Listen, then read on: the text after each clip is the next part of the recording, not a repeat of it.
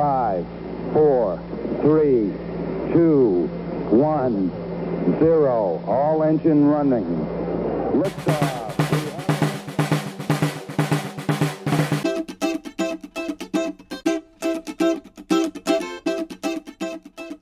네, 안녕하세요, 청취자 여러분. 아, 조광의 4센트에 모신 여덟 번째 초대 손님은 저희 팟캐스트 짝꿍이자, 아, 이 팟캐스트의 기획자, 그리고 PD, 진행자, 편집인 등으로 맹활약 및, 아, 개고생 중이신 강박, 강광욱 교수님이십니다. 환영합니다.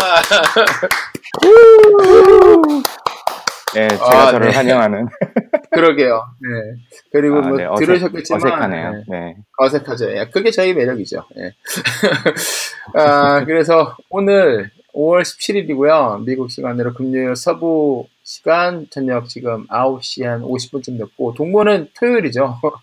그죠? 네. 네, 새벽 한 12시 40분 된 것 같은데. 네, 새벽 1시. 네, 이, 제가 세- 제일 그죠? 예. 제가 제일 좋아하는 시간이죠. 새벽 1시. 아, 그러세요? 어, 그래서 새벽 네네. 1시에 예, 이제 어르신 모셔놓고 지금 잠도 안 재우고 인터뷰를 하려고 지금 하고 있습니다. 네. 네, 그래서 오늘은 아, 저 혼자 인터뷰하기에는 좀 힘들 것 같아가지고 음, 저희가 급하게 저희 구원군 예비군을 저희가 초청했습니다. 아, 네. 저희 팟캐스트 계속 들으신 분들 아시겠지만 한 2, 2주 전, 2주 전인가요? 저희 팟캐스트에. 나오셔가지고 저희의 그 무지를 일깨워주신 분이죠. 디즈니 플러스 채널 그리고 스타워즈 예, 마블 전문가 이강무님 다시 한번 나와주셨습니다. 환영합니다. 네, 아, 아, 네, 감사합니다. 네, 안녕하세요. 그 예, 안녕하세요. 예비군으로 뭐 언젠가 또 섭외한다고 하시더니 이렇게 빨리 부르실 줄은. 제가 정말 몰랐습니다. 야, 저희도 솔직히 이렇게 빨리 이렇게 모시게 될 줄은 몰랐습니다.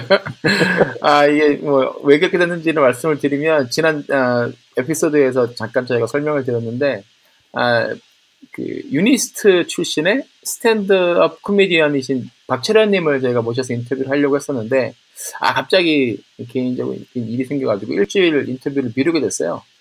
그러다 보니까는 저희가 인터뷰 하나 비워가지고 급하게 찾으려고 하니까 또 찾습시도 않고 그래서 아 네, 그럼. 일단은 네, 우리 저번에 이제 저는 인터뷰를 했으니까 이번에는 이제 강광 강박님 강광욱 교수님에 대해서 한번 아, 좀 파보자 그래서 그렇죠. 그걸로 한번 시간을 좀 벌자 예, 그렇게 결정을 그저께 결정을 했나요? 아, 화요일에 결정했나? 예, 그랬던 것 같은데 네. 네, 네. 하여튼 그래도 뭐 이렇게 급한 그, 그 섭외 요청에도 응해주셔서 감사합니다, 무방님.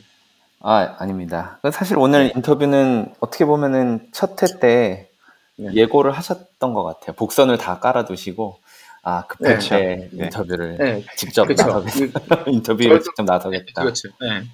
네. 이렇게 빨리 그 시간이 닥칠 줄은 몰랐어요. 네. 저는 제가 한 8월에 동부에 가게 되면 그때 거기서 어떻게 뵙고서 한번 해볼까 했었는데 생각보다 빨리 뭐 하게 됐습니다. 네, 일단 예, 강광님 예, 인터뷰로 제가 모시게 돼서 굉장히 반갑고요. 아, 네, 이 자리에 반대쪽 테이블에 서 있는 거잖아요. 앉아 있는 그쵸. 거잖아요. 사실. 그렇죠, 그렇죠. 예, 이 굉장히 어색하네요. 네. 네, 나름. 그렇죠. 예. 긴장 좀 하시고요. 네. 조박님의 그때 심정을 조금 알 것 같아요. 옆에 사모님 안, 더 불편하지 않으셨을까요? 본인이 직접. 한다기보다는 네. 안절부절 그쵸. 하셨죠. 네. 무슨 말? 네. 네. 안절부절. 예, 그, 근데 이 에피소드 듣고 나서 이강무님이 저한테 카톡 보냈거든요. 아, 형이 안절부절 하는 게 느껴진다고. 네, 아, 이제 하여튼. 직접 보셨어야 돼요. 땀 삐질삐질 흘리시고, 아, 예. 얼굴도 막 빨개지시고, 막. 아주 희노애락이 있는 그 녹음 에피소드였습니다. 그때. 아, 이게 그 조만간에 보, 이는 라디오처럼 하셔야 될 것 같은데요. 네, 한번 언젠간 해야죠. 네, 언젠가는 보이는 라디오 유튜브 진행, 유튜브로 이제 들어가야죠. 네, 뭐 저희는 이제 뭐 대충 잘 아는데, 그래도, 아, 인터뷰니까, 강광님 네, 본인 소개, 그리고 간단하게 지금 네. 뭐 하시는지, 네, 그러니까 팟캐스트 말고 네. 진짜 직업은 무엇인지 간단하게 소개 부탁드리겠습니다.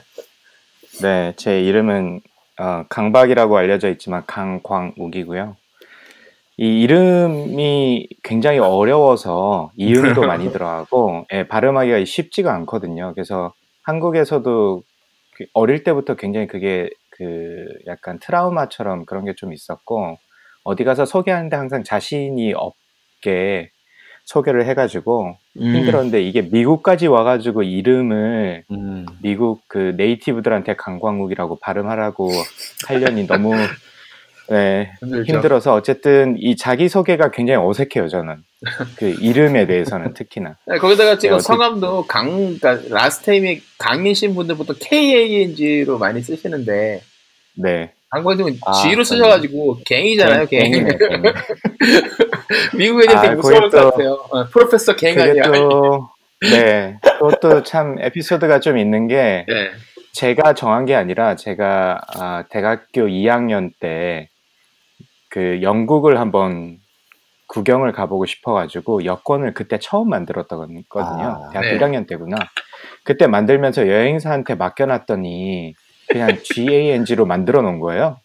야. 근데 이게 이름을 한번 그렇게 만들면 바꾸기가 쉽지가 어려워요. 않더라고요. 그래서 거기다 네, 여권 그걸- 이름이면 진짜 갖고 힘들죠. 그러니까요. 예, 그거를 미루다 미루다 하다 보니까 그냥 갱이 돼 버렸는데 뭐 처음에는 그게 되게 스트레스 받았어요. 미국에 와서 살게 될지 꿈에도 몰랐었기 때문에 음. 예, GANG가 이렇게 큰 문제가 될지 몰랐는데 처음에 미국 왔을 땐 그게 스트레스였는데 예. 지금은 그냥 뭐 그러 그러려니 합니다. 아까 쪼박님 말씀처럼 그것도 하나의 이미지가 되는 것 같아가지고 예. 예, 닥터 갱 아니면 프로페서 갱이 되는 거니까 그러니까요.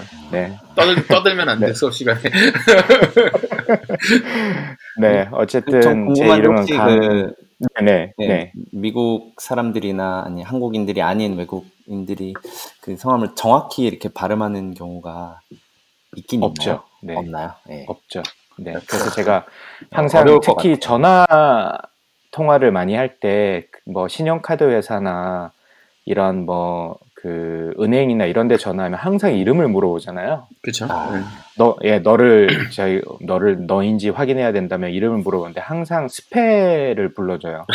그것도 그쵸. 스트레스였어요. 그렇죠. 예. last name 갱 그러면 예, 아, 그래서 뭐 다들 물어보기도 하고 그래서 어쨌든 이름에 대해서 에피소드가 너무 너무나 많은데 어쨌든 제 이름은 강광욱이고 네. 지금은 그 미국 메릴랜드 동부에 있는 Salisbury University에서 business school에서 전략을 가리키고 있는 어시스턴트 프로페서입니다. 네. 솔즈베리 대학에서 지금 이제 교편을 잡고 계시고 어 네네. 언제 오셨죠? 솔즈베리 오신 지 한 3년 이제 돼 가시나요? 아니요, 2년 됐고요. 올 아. 여름이 되면 이제 2년이 되고 아, 2017년 여름에 제가 왔죠. 그래서 아, 이제 2019년 여름이 되면 이제 2년째가 되고요. 아. 아직 미국 생활에는 뭐 박사 과정을 물론 하긴 했지만 네네. 나름 이민 생활은 초짜라 가지고 좌충우돌한 예, 상황을 많이 겪고 있습니다. 그랬겠네요. 이- 예, 그 마지막 last name이 저도 항상 궁금했거든요. 보통 왜 K를 안 쓰시고 뭐 G를 쓰셨을까? GRE를 많이 근데 보셨나? 막 그런.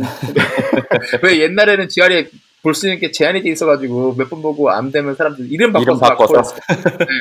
그러니까 최씨 아 그랬었어요. 그랬었어요. 어, 최씨인데 어떤 아는 분은 CHOI로 많이 쓰잖아요. 한국 분들이 초이 이렇게 네. 해가지고 이거를 이제 CHOI로 계속 하다가 CHOE로 해가지고 또 이, 아. 예, 예.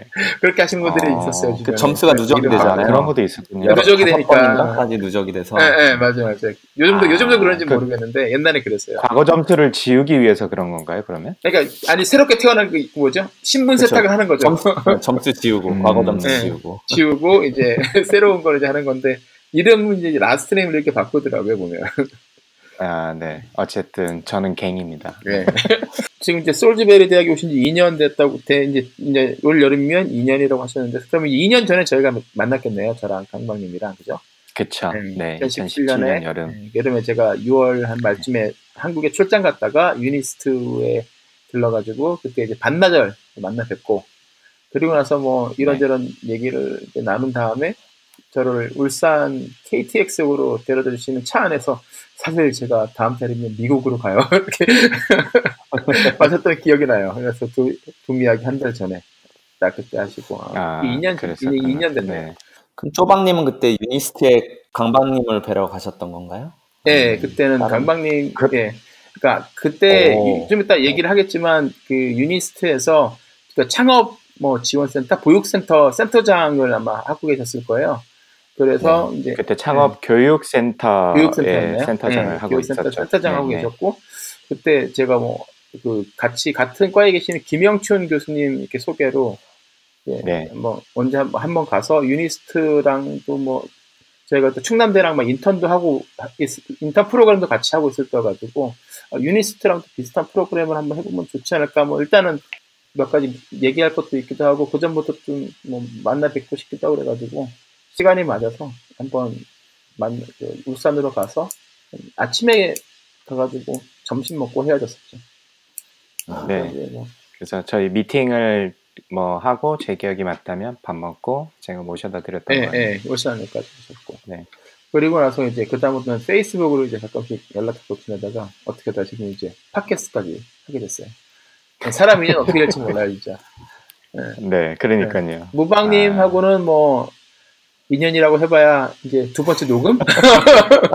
네, 아직 직접 직접 아직, 만나본 아직 못 뵀습니다. 예, 못 뵀습니다. 네, 근데 이제 네. 지난번 지난번 한번 그 무방님 처음 오셨을 때 제가 간단하게 말씀드렸던 것 같은데 아직 얼굴은 못 뵀지만 아 뭐 오래된 친구처럼 네, 네. 그런 느낌이 있네요. 그렇죠. 저희 방송 한 번 했다고. 예, 뭐, 시벌러버잖아요 저희가 예, 그 사이버 만나고 욕, 욕하신 줄 알았어요. 욕하신 줄. 예. 근데 사실 처음에 그 무방님하고 이제 강관님이 뭐죠 녹음하기 직전에 이제 페이스북으로 친구가 됐잖아요. 그죠? 네, 그때 이제 네네, 그쵸. 가지- 말씀 이제 몇 가지 물어보시는데 아 이 무방님은 뭐 하시는 분이냐고 그래서 아 제 대학교 후배라고 얘기를 했더니 이 무방님이 이렇게 페이스북에다가 다른 건 잘 안 올리고 이렇게 뭐 요리해서 먹는 거 뭐 이런 걸 많이 올리고 여행 가는 사진을 네. 좀 많이 올리니까 가족 가족 여행 네, 가시는 거 많이 거. 네. 올리니까 네. 아, 자기는, 강박님이, 아, 나는 이분이 그 스타트업 같은 거 이제 exit 하시고 다음 사업 구상하시는 줄 알았다고. 굉장히 막 그 자유로운 영혼이신 것 같고 공대생일 거라고 상상도 못했다고 막 그때 얘기를 하셨거든요. 아, 네, 그게. 기억나요. 예. 네. 그래서 또 네, 그게 제 인상이었습니다. 음, 무방님에 인상. 대한 제 인상. 아, 네. 예, 뭐, 언제 좀 한번 비슷한 게 있는 것 같기도 한데. 그래도 이거 덕에 이제 강박님은 어, LA의 인맥이 점점 늘어나고 있어요. 허인영 대표님도 이제 예, 아, 알게 그럼요. 됐고 무방님도 네. 알게 됐고 뭐 이미 거기 알고 계신 분들도 네. 많이 계시고 그다음에 LA 가시면 네. 만나서 연락하실 분들 좀 많아지고 있습니다. 어, 그럼요. 제가 이 팟캐스트를 하면서 가장 많이 얻는 것 중에 하나가 인맥이 굉장히 넓어지고 그렇죠? 예. 아, 느슨한 연결고리 저희가 계속 만들고 있죠. 예. 그럼요. 인생 네네. 어떻게 풀릴지 모르죠.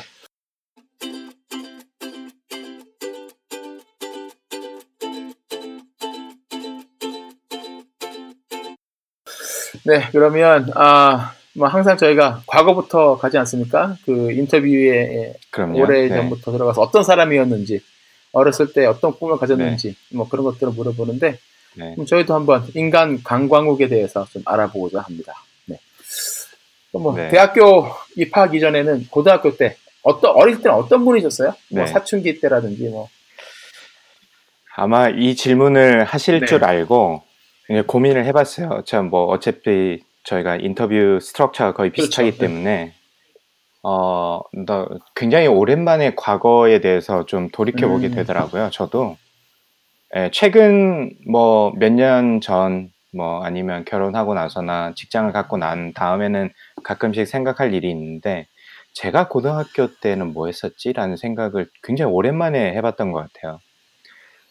뭐 근데 재미없는 답변입니다만은 정말 특별한 게 별로 없었어요. 저도 아, 그냥 학교에서 어, 시키는 대로 공부하고 뭐 그렇다고 되게 잘한 것도 아니고 그렇다고 되게 못한 것도 아니고 애매모호한 층이 있잖아요. 항상 학교에 네, 보면 메모. 공부를 너무 너무 너무 잘하는 친구들 층이 네. 따로 있고 그 다음에 완전 네. 노는 층이 있고 아 얘는 잘하는 것 같은데 뭐 어떨 때 보면 또 놀기도 하고 어떨 때 보면 또 공부도 아, 의외로 시험 성적도 좀 잘 나오는 것 같은데 또 1등은 또 아니고 뭐 이런 좀 애매한 포지션이었던 네. 것 같고요. 고등학교 때는 음악을 그때 팝에 한참 빠져 아, 있을 팝에요? 때가지고 오. 항상 예, 음악을 굉장히 많이 어떤 들었던 것 음악. 제일 좋아하셨어요? 라디오를 그 항상 당시에 그러면? 그때 제가 아, 중학교 때, 고등학교 때, 중학교 때부터 듣기 시작해서 이제 고등학교 때 피크를 이뤘는데 고등학교 때 제가 메탈을 듣기 아. 시작했어요. 아, 네, 그래서 뭐 정, 메탈리카라든지 정파시네요, 뭐, 정파.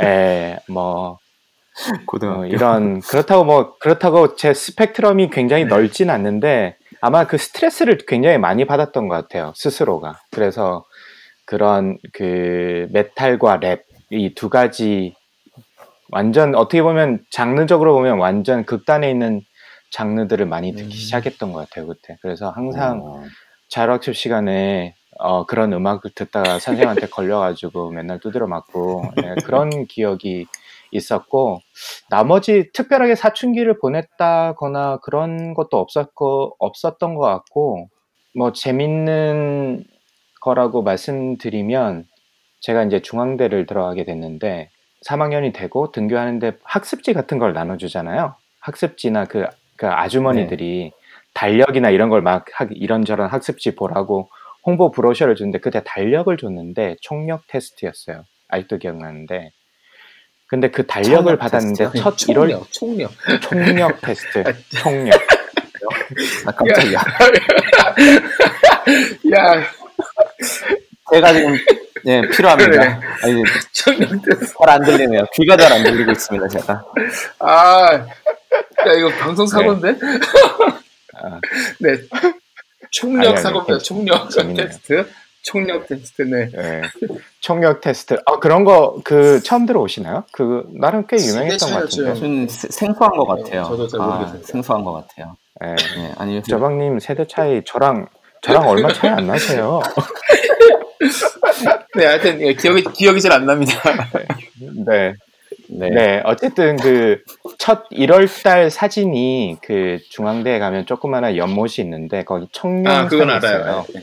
예, 청룡상 아니고 청룡상이 청룡상. 있는데 blue 아. 죄송합니다. 네. 따뜻하- 네. 더욱 죄송하네요.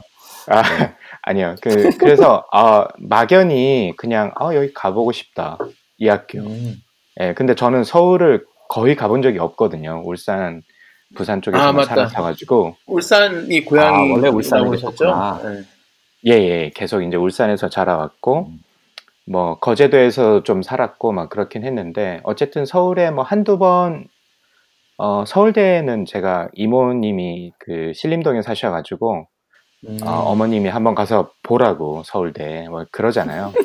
그런 것 때문에 한두 번 간 적이 있는데, 잘, 다른 학교가 있는지도 잘 모르고, 어떻게 생긴지도 모르는데, 그냥 그 사진 때문에, 아, 중대 한번 가보고 싶다라는 생각이 들었고, 그때 막 그 농구도 엄청 유행하고, 94년 아, 뭐. 막 이럴 때, 예, 허재, 강동희, 김유택. 강동희. 이렇게. 그렇죠. 예. 그래서 그때 한참 또 유행할 때고 얘기인가요? 슬램덩크가 한참 유행할 때라 가지고 아 그래 여기 한번 가보면 좋을 것 같다. 이제 그게 대학을 결정하게 된 아, 계기가 돼버립니다. 사실은.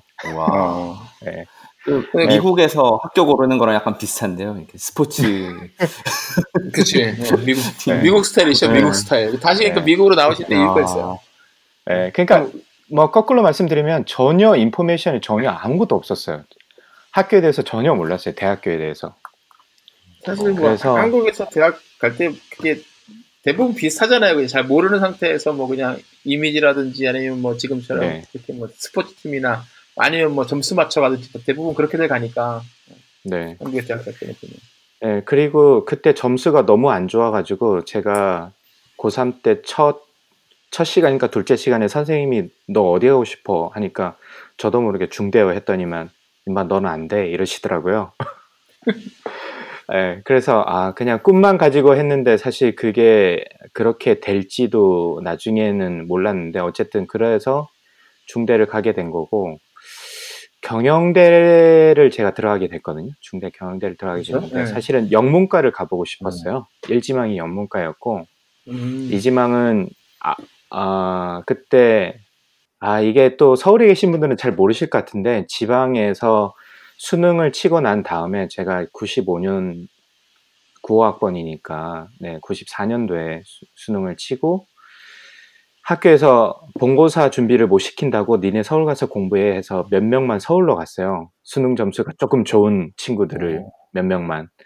그래서 이제 한참 놀았죠. 맨날 오락실 다니고 공부는 안 하고 오락실 다니고 막 그런데 그래서 집에서 원서를 써가지고 가, 갖다 줬어요. 친구 어머님이 서울로. 근데 이지망을 아버지가 어, 내 아들은 어, 화이트 칼라였으면 좋겠다라고 하셔가지고 경영대를 쓴 거예요. 그러니까 저의 의지랑 전 사실 경영대를 꿈꾼 적도 없고 생각도 해본 적이 없는데 그냥 일지망은 영문학과 써주셨고 제가 원하니까 이지망은 아버지가 경영학과를 쓰셨는데 그냥 이, 이지망이 돼버린 거죠. 일지망에서 떨어지고 아. 그래서 네, 그래서 경영학과에 들어가게 된 거예요. 저는 아무런 제 관심사나 뭐 어떤 뭐 취미 활동이랑 전혀 상관없이 이제 학교를 들어가게 된 거죠. 음, 그렇게 전공이 그렇게 그러니까 이지망을 아버님께서 쓰셨는데 어떻게 이지망이 네. 돼서 이제 경영학을 전공하게 되셨고 어 그렇군요. 이강무님은 전공이 제로과시잖아요. 제가 알기로. 예. 네, 전 재료공학. 예, 왜 선택, 제로공학을 선택하셨나요? 어, 좀 뭐 이렇게 아버 저는 아버지께서 공대를 나오셨는데 전자과를 나오셨거든요. 전자과. 근데 이제 뭐, 음, 뭐 재료공학을 추천해 주시기도 했고 뭐 좋아 좋게 들리기도 하고 약간 재료공학이 원래는 이제 예전에 금속과 플러스 예. 뭐 그쵸, 무기재료학과 예전에 요업과라고 하더라고요. 옛날 더 옛날 이름은 요업과. 옛날에 음, 요과였죠. 요가 네, 네. 도자기 하는 요.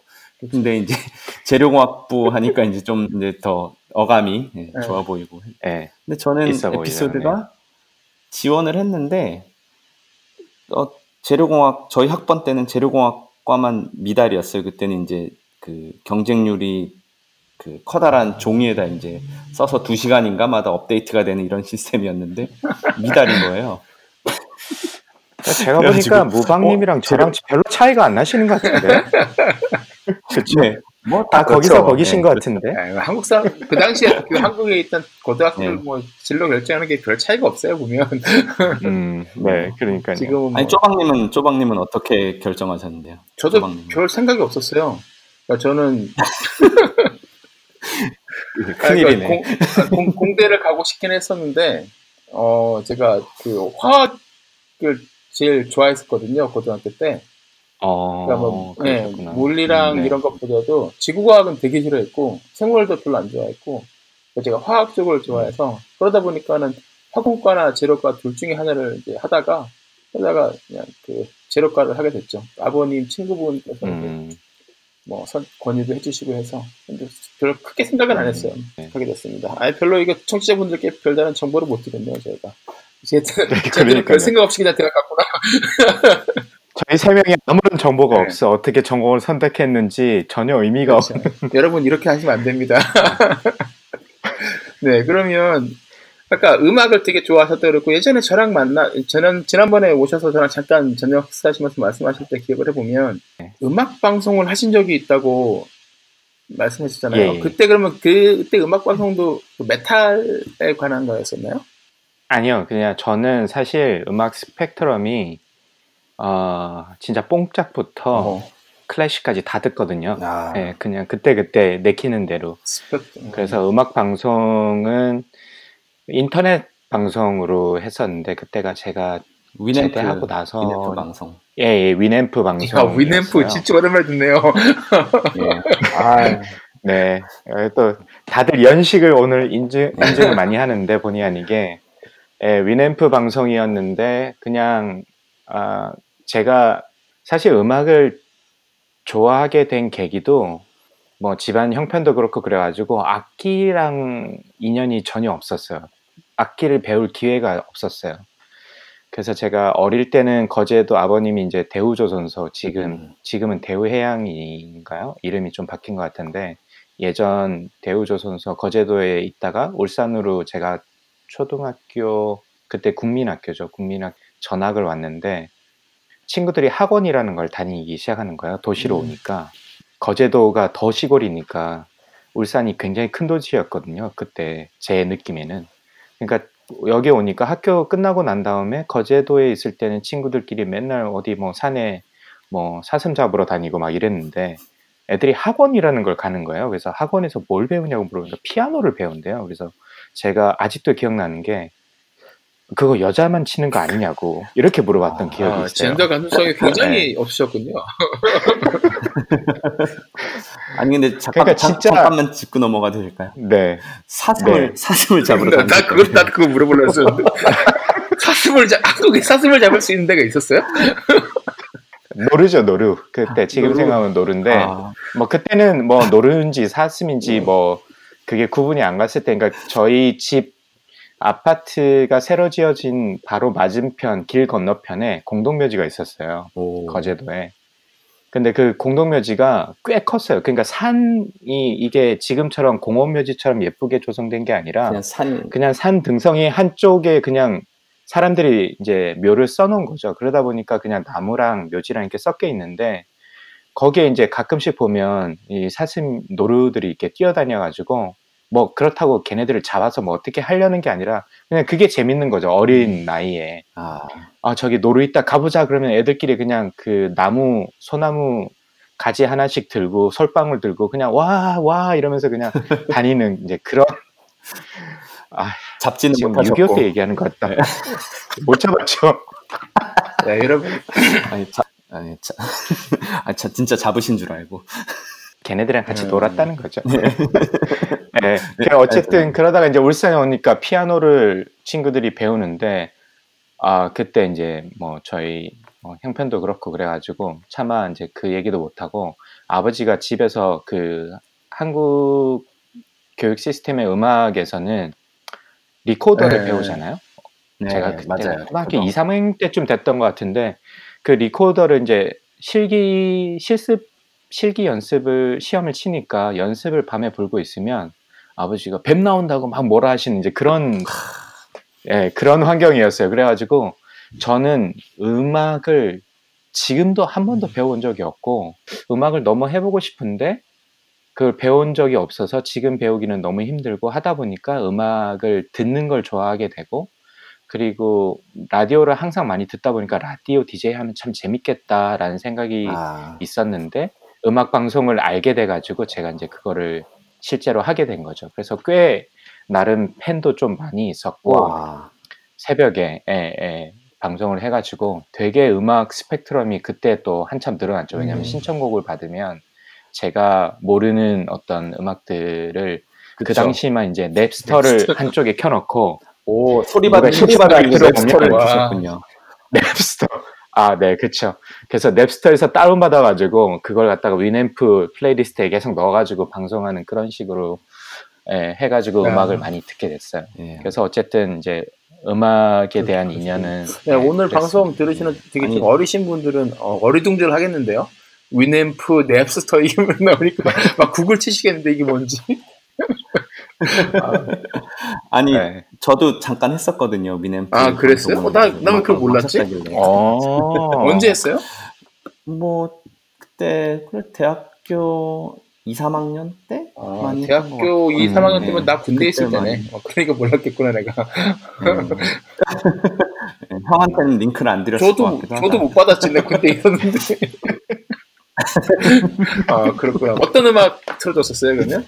저는 저도 뭐 온갖 음악을 다 틀, 가요 위주로 틀었던 신청곡이 어. 많이 있으니까 그러면은 네. 이제 재빨리 또 다운 받아가지고 어 네. 재빨리 틀어주고 어, 뭐 이러기도 하고 그렇구나. 또 그때는 또 이렇게 동 동아리라 그래야 되나 동호회처럼 이렇게 그때는 방송국이라고 해가지고 또 팀이 있었어요 그런 네. 거 하는 사람들이 그래서 음, 음.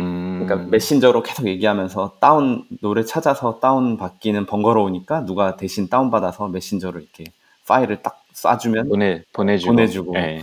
뭐 이런 네. 이렇게 하기도 하고 예- 옛날 생각이 아, 나. 그래서 약간 potential이 있으셨구나. 저희 그럼요. 모방님도. 아 옛날 생각이 조금 나네요. 유망주예요 유망주. 한국 인터넷 음악 방송의 시조새 강박님과 함께 인터뷰 지금 진행하고 있고요. 그럼 대학교 때도 음악 관련된 동아리 네. 활동 같은 것도 하셨나요 그러면? 아, 음, 재밌게도 안 했어요. 예. 그, 아, 그러니까 악기에 대해서 좀 두려움이 있었던 것 같아요. 제가 악보를 전혀 못 보는데, 그 성인이 돼서는 제가 연구소에 들어가고 나서, 어, 보너스가 나오길래 그 소프라노 음. 색소폰을 질러가지고 오, 조금 과감하신데요. 네, 그거를 예, 배우기도 했었는데 이게 그 초보자의 한계가 있는 게 악보를 못 보니까 이게 진짜 힘들더라고요.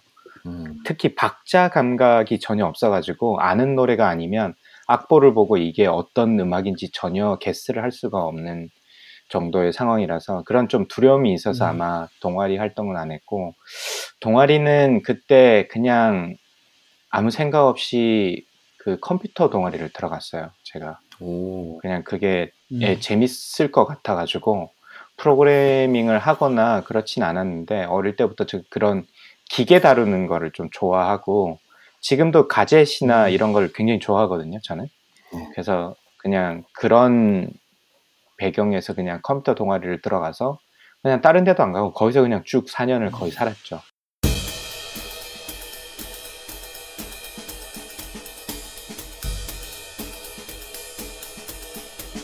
졸업하시고서 네. 이제 기계연구원 대전에 있는 기계연구원으로 가시게 됐잖아요.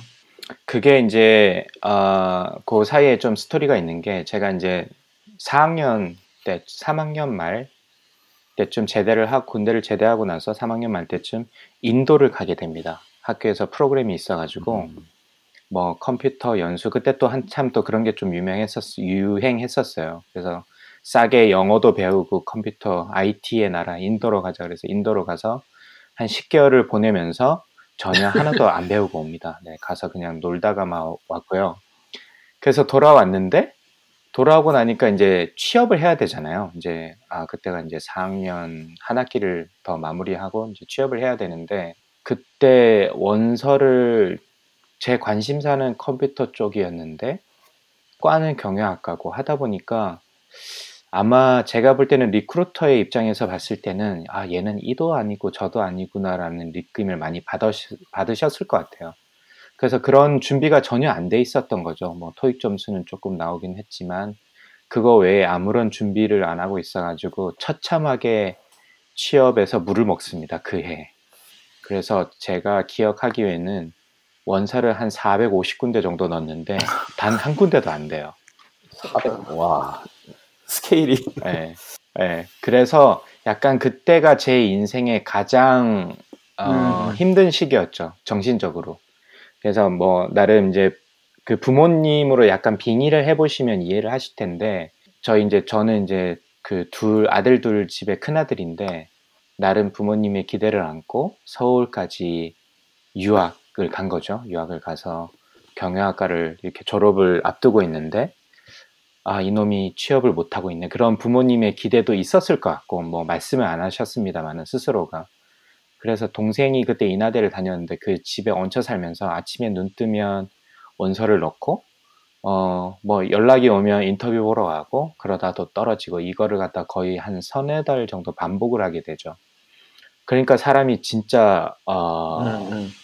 자신감도 없어지고 아마 인생에 이렇게 나락으로 떨어질 수 있나라는 그러니까 최바닥까지 찍었던 것 같아요 그때 자존감이란 것도 전혀 없고 자신감도 없고 진짜 아무런 것도 없었는데 그때 자취를 제대하고 나서 세 명이서 친구들이랑 같이 했었는데 그때 어, 한 친구가 ICU라는 대학원을 가, 다니고 있었는데 제가 인도 갔다 와서 힘들다고 하니까 인, 인천에 놀러 온 음. 거예요. 그냥 맥주 마시러.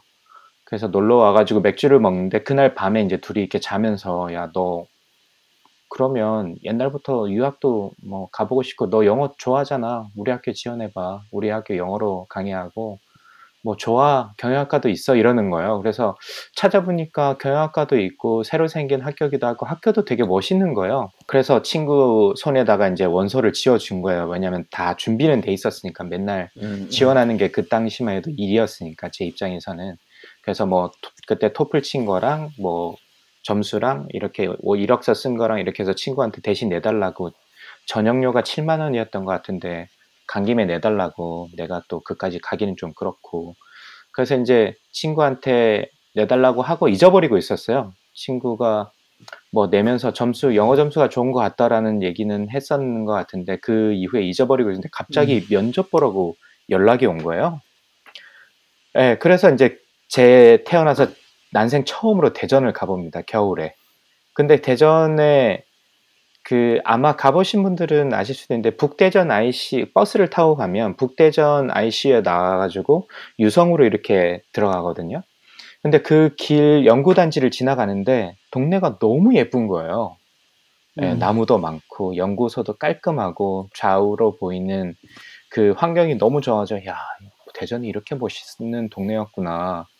그래서 이제 면접을 어떻게 어떻게 보러 갔는데 어. 면접 보러 왔는데 그날 첫눈이 왔어요. 첫눈이 왔는데 저만 창밖을 보면서 아, 이 동네 참 멋있다 보고 있고 나머지는 왜냐면 저는 아무 생각이 없었으니까 대학원에 대해서 생각도 없고 대학교를 졸업하면서 나 내 인생의 시험은 더 이상 없어. 공부는 없어라고 선언을 했기 때문에 대학원을 가겠다는 생각이 전혀 없었고 그냥 면접 보러 오라니까 간 거고 그래서 창밖을 보면서 아, 이 동네 참 멋있네 이러고 있는데 다들 막 너무 열심히 면접 준비를 하는 거예요.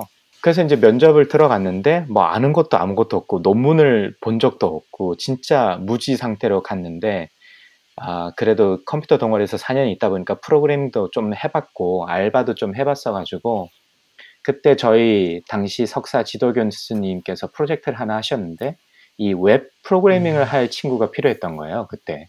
그래서 이제 다른 질문은 하나도 기억이 안 나는데 갑자기 그 교수님이 저한테 너 이런 이런 거 만들 수 있겠냐고 물어보시는 거예요. 그래서 네. 이제 그러고 나서 또 이제 면접이 끝나고 났는데도 뭐 다들 희노애락이 있잖아요. 아, 난 잘 봤어. 난 떨어져서 이제 대기실에서.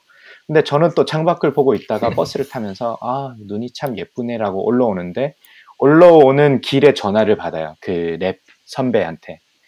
언제부터 올 수 있냐고. 그래서 그 450군데를 떨어지고 난 다음에 처음으로 붙은 곳이 대학원이었어요. 웃기게. 네, 와. 그래서 진짜 인생에서 전혀 공부에 대해서 생각도 안 하고 있었는데 진짜 본의 아니게 대학원을 들어가게 된 거죠. 그래서 가니까 아, 그 아까 말씀드렸듯이 인생의 가장 밑바닥을 찍다가 뭔가 저한테 이제 찬스가 주어진 거잖아요. 할 일이. 그러니까 그 자체가 너무 기뻐가지고 지금도 기억나는 게 석사 생활 동안 물론 석사 논문을 보면 지금도 아 진짜 너무 국회 도서관에 있는 거 찾아가지고 없애버리고 싶은데 근데 그 기간 대학원 때 제가 아 내가 이렇게 열심히 살 수도 있구나라는 걸 경험해 본 것 같아요. 그게 그냥 뭔가를 제가 할 수 있다는 것 자체가 너무 기분이 좋아 가지고 제가 맨날 제일 처음에 출근해 가지고 불 켜고 전체 사무실에 제일 늦게 퇴근하고 뭐 추석 이럴 때도 집에도 안 가고 계속 그냥 그 책상 앞에 앉아 있는 게 너무 좋은 거예요. 공부하고. 예, 그래서 공부를 잘하진 않았는데 그냥 그 자체를 즐긴 것 같아요. 그래서 그러다가 어, 기회가 닿아 가지고 기계연구원에 들어가게 된 거죠.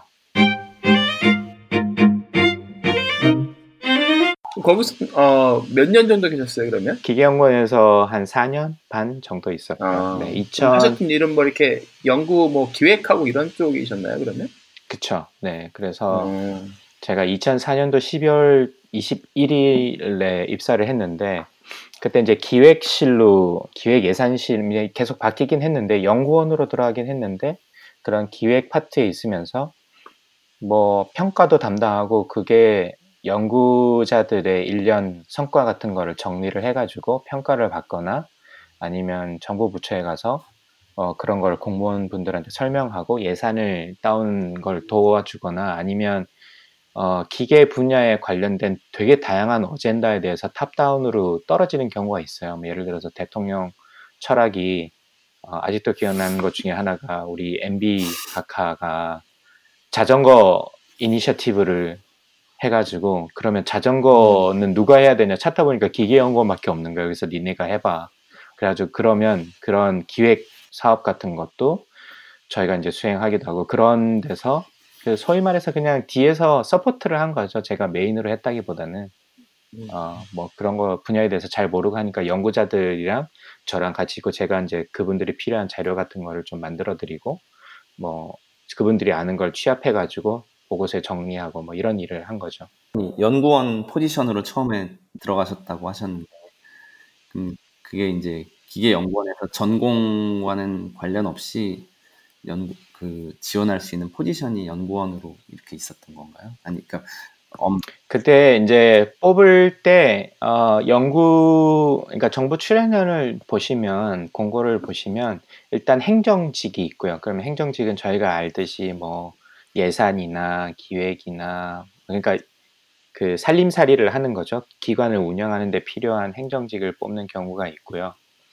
그다음에 연구직 같은 경우는 대부분 전공 분야 뭐 재료과라든지 네. 뭐 기계라든지 전자전 전기라든지 이렇게 분야가 있는데 그때 어, 막 연구 기획이 필요하다 그래가지고 아. 연구 기획 쪽으로 연구원을 뽑았었어요. 근데 제가 거기를 사실 전공을 한 건 아니었는데 어, 아까 말씀드렸던 그런 연유를 해서 들어가게 된 거죠. 아. 그러면 이제 거기서 일을 이제 하시다가 네, 어, 유학을 또 결정을 하게 되시잖아요. 네네. 미국 유학을. 네. 네. 뭐 어떤 계기가 있었나요? 아니면은 주변에 도, 도와주신 분들이 꽤 많이 있었는데 처음에는 이제 연구원에 제가 석사로 들어갔는데 연구원으로 들어간 거잖아요. 어쨌든 신분은. 음.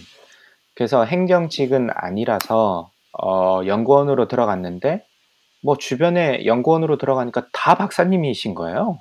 그쵸. 주변에. 그렇잖아요. 그렇죠. 어, 기계 연구는 그렇죠. 기계 연구원만 해도 주변에 박사가 뭐 한 400명, 350명, 400명 정도 박사가 있으니까 이게 석사로는 뭔가 부족하다는 생각을 이제 내심 항상 하고 있었던 것 같고 두 번째는 제가 따져보니까 기계연구원에 들어갔을 때가 29살이더라고요. 근데 음. 제가 어릴 때 아마 첫 해에 잠깐 말씀드렸던 것 같기도 하고 기억이 잘 안 나는데 제 어릴 적 꿈이 과학자였거든요. 근데 29에 연구원에 들어간 거니까 어쨌든 제가 이해하는 과학자는 아니지만 연구소에서 일하니까 일종의 과학자긴 하잖아요. 네. 그래서 어, 29인데 내가 꿈을 이뤘네. 근데 그 기분이 상당히 뭔가를 성취했다기보다는 아, 너무 허탈하다는 생각도 많이 들었었고 그래서 뭔가 어, 그두 가지가 합쳐져 가지고 뭔가를 좀 더 해 봐야 되겠다는 생각이 계속 들어 들었었고 그때 이제 연구 기획 쪽을 하다 보니까 한국이 그런 쪽으로 좀 많이 부족하다는 생각도 많이 들었어요. 그래서 누군가가 학문 쪽으로도 이걸 좀 많이 찾아보고 보고서도 많이 쓰고 이러면 좋겠다라는 생각도 업무를 하다 보니까 느끼게 됐고 그리고 그때 이제 주변에 계신 그 원광대에 계신 조영삼 박사님, 김영삼 아니고요. 네. 조영삼 박사님이랑 지금은 그, 어, 성균관대에 계신 다른, 어, 형님, 교수님이시죠, 지금은. 그 두 분이 이제 제 술버디였는데, 그때 나이도 뭐, 저보다 뭐 연배가 한 두 살에서 다섯 살 정도 높으신데, 항상 만나면 광욱 씨, 어, 공부해, 공부해 이러시더라고요, 항상. 원래 박사들은 좀 그런 경향이 있잖아요. 그래, 공부해, 대학원 와, 뭐 이런 그런 거요. 저는 말린 말리는. 아 그러시구나. 네. 그래서 저보고 계속 공부하라고 하시더라고요. 그래서 이제 그 두 분의 푸시가 굉장히 좀 컸어요. 혹시 그런 건 아닌가요? 음, 너도 너도 한번 당해봐 뭐 이런 당해봐. 아 이거 조영상 교수님 나중에- 듣고 계시는데 이거 순수한 순수한 호기심과 궁금증으로 호기심 호기심과 궁금증으로. 네. 네. 아마 그러실 수도 있겠죠. 그래서 이제 제가 하- 회사를 다니면서 밤잠을 줄여가면서 이제 GRE를 준비를 하고 토플을 다시 준비를 하게 된 거죠. 음. 그래서 이제 미국으로 오시게 됐는데 유학을 네. 미국 뉴욕주에서 하셨죠? 그 RPI. 네네네 RPI. 네. 유학 생활은 어떠셨어요? 그 2년 그 2년 전에 어, 뉴욕 주립대 버팔로에 있는 뉴욕 주립대에서 오퍼를 한번 받아요. 네. 근데 그 오퍼를 받는데 그 오퍼를 받았을 때 저희가 이제 와이프랑 한참 데이트를 할 때였거든요. 아, 만난 지 예, 이제 예. 한두 달? 세 달? 근데 이제 오퍼를 받았는데 제가 뭐 나름 꿈도 있고 미국도 미국에 대해서 약간 dream이 있다고 제가 첫 해에 말씀드렸잖아요. 네. Friends가 제 인생 드라마기도 인생 드라마, 하고 네. 그래서 뉴욕 너무 너무 가보고 싶었는데 어 이제 오퍼를 받은 거죠. 그것도 뉴욕 주에서 그래서 네. 너무 너무 좋았는데 그때 이제 어 결혼을 하고 싶은 마음도 좀 있었던 것 같아요. 외로움을 많이 타가지고 제가. 네. 그래서 이제 그 오퍼를 포기를 하고 와이프 왜냐면 이제 석 달 만났는데 저 결혼해서 미국 가겠다고 하니까 당연히 어떤 진짜 어떤 부모가 딸을 보내겠어요. 이제 석 달 만난 너를 내가 어떻게 알고 음. 어, 결혼을 시키며 그것도 결혼을 시키고 난 다음에 또 미국까지 미국으로 간다니까. 예. 그게 이제 뭐 no, 당연히 no를 하셨죠. 근데 그러면서 제가 그러면 제가 이걸 접겠다. 그래서 그걸 접고 결혼을 먼저 따내죠. 그래서 결혼을 하고 다시 유학 준비를 하고 아. 이런 그래서 그 와이프가 그거 가지고 맨날 놀려요. 에이, 이- 이런 어, 사기꾼이라고 안갈 것처럼 해가지고 결혼하더니만 다시 준비해가지고 결국은 그렇게 어, 가냐고. 근데 다시 준비하는 게 아주 쉽지 이제- 않으셨을 것 같은데 그 과정이 쉽지가 예, 않잖아요. 피말렸죠. 예. 준비하는 게. 그렇죠. 예. 뭐 되게 지금 짧게 얘기했는데 진짜 화장실 갈 때 막 지아리 단어 뒤에 주머니에 꽂고 아. 다니고 그 이 전 왜냐면 일을 해야 되니까 그리고 이게 막 맨날 야근이 거의 밥 먹듯이 해야 되는 직종이라 가지고 이 굉장히 늦거나 또 술 기계 쪽은 제가 첫 해에도 기계 쪽을 별로 안 좋아한다고 말씀드렸는데 술을 너무 많이 먹는 거예요. 기계 연구원 분들도 막 술을 너무 많이 먹는 거예요. 저, 저녁 때 나가면 꼭 뭐 소주 한두 병씩 먹고 들어와서 또 일하고 막 이러시는 거예요. 아, 소주 한두 병이요? 네. 아, 저 같은 사람은 그냥 그대로 응급실 실려갈 정도의 양인데. 그래서 이제 아. 그 그렇게 먹고 일하고 들어와서 다시 단어를 외워야 되니까 그게 사실 굉장히 고통스러운. 네, 맞아요. 일하면서 준비하는 게 힘들죠. 네. 근데 운이 좋게 이제 두 군데서 오퍼를 받았는데 하나는 그 뉴저지 호보킨에 있는 Stevens Institute of Technology라고 음, technology. 예. 네, 거기 그 증기기관차를 만든 스티븐스가 네. 예, funding을 만들어서 세운 학교가 하나 있고 그때 이제 왜 그런 학교 잘 아마 처음 들어보시는 분들이 많을 텐데 그 음. 학교들이 기술과 경영에 접목한 과들이 꽤 조금 유명을 했었어요. 그래서 그런 쪽으로 좀 넣었었고 조지아 텍은 과학 기술 정책 쪽으로 오퍼를 받았었고 그다음에 이제 RPI가 어 이제 경영학과에서 받은 거고 그런데 물가나 이런 걸 따져봤을 때 RPI가 제일 저희 수준에 맞는 것 같은 느낌이 들었어요. 그래서 이제 그 RPI로 들어가게 된 거고 일단 너무 좋았어요. 갔을 때. 예. 예, 그 일단 자연 환경이 너무 좋고 자연 환경이 좋고. 예, 음. 특히 이제 일단 그 upstate 뉴욕이고. 예. 예, upstate 뉴욕에 계신 분들은 저희가 친구들이 막 뉴욕에 간다니까 다들 아 맨하튼 뭐 뉴요커 이렇게 얘기했는데 그런 이미지랑 전혀 거리가 멉니다. 업스테이트 뉴욕은 진짜 시골이에요. 산 시골이죠. 예. 예. 예. 예, 그 알바니 지역에 가면 진짜 자연이 너무 좋고 공기 좋고 그래서 맞아요. 진짜 공부하기에 너무나 좋은 환경이었어요. 그래서 근데 이제 제가 뭐 그 전에 인도를 갔다 오긴 했지만 어학연수를 받아본 적도 없고 그러니까 경영학과에 한국 학생이 저 하나밖에 아, 없었어요. 학생. 어. 예, 프로그램이 크지도 않을 뿐더러 전체 학교를 통틀어서 이제 공대 쪽에는 한국 유학생들이 좀 있어서 한국 학생회가 한 뭐 대학원생 학생회가 한 20 명 좀 안 되는 정도의 수준이었고 특히나 경영학과는 제 혼자였고 한국 교수님 두 분이 계셨는데 뭐 교수님이시니까 저랑 뭐 어울리지도 않을 거고 그래서 제 룸메이트가 기계과 석사 했던 친구가 있는데 그 친구가 그러더라고요. 형은 어학연수랑 박사과정을 동시에 하고 있는 거라고. 예, 그래서 이제 진짜 영어 때문에 너무 많이 고생을 많이 했고 힘들기도 했었고 뭐 주변에 물어볼 사람도 없고 어 그랬는데 어쨌든 그래도 그 공부하는 자유스러운 환경이 좋았고 저희가 이제 대학원 그 석사를 해봤잖아요 한국에서 제가 예. 근데 한국은 좀 이 지금도 문제가 되고 있는 지도 교수 어떤 대학원 생활에 대해서 요즘은 좀 많이 개선이 되긴 했겠지만 좀 그 악명이 높잖아요 나름 네. 네, 나름의 예, 이 고- 어, 나름의 자기들만의 왕국이 되는 걸로 음. 이렇게 좀 악명이 높은데 미국은 제가 느낀 바로는 제 경험상으로 말씀드리면 너무나 그런 게 자유스러운 거예요. 교수님도 터치를 안 하고 그냥 공부를 하든 안 하든 네 책임인 거죠.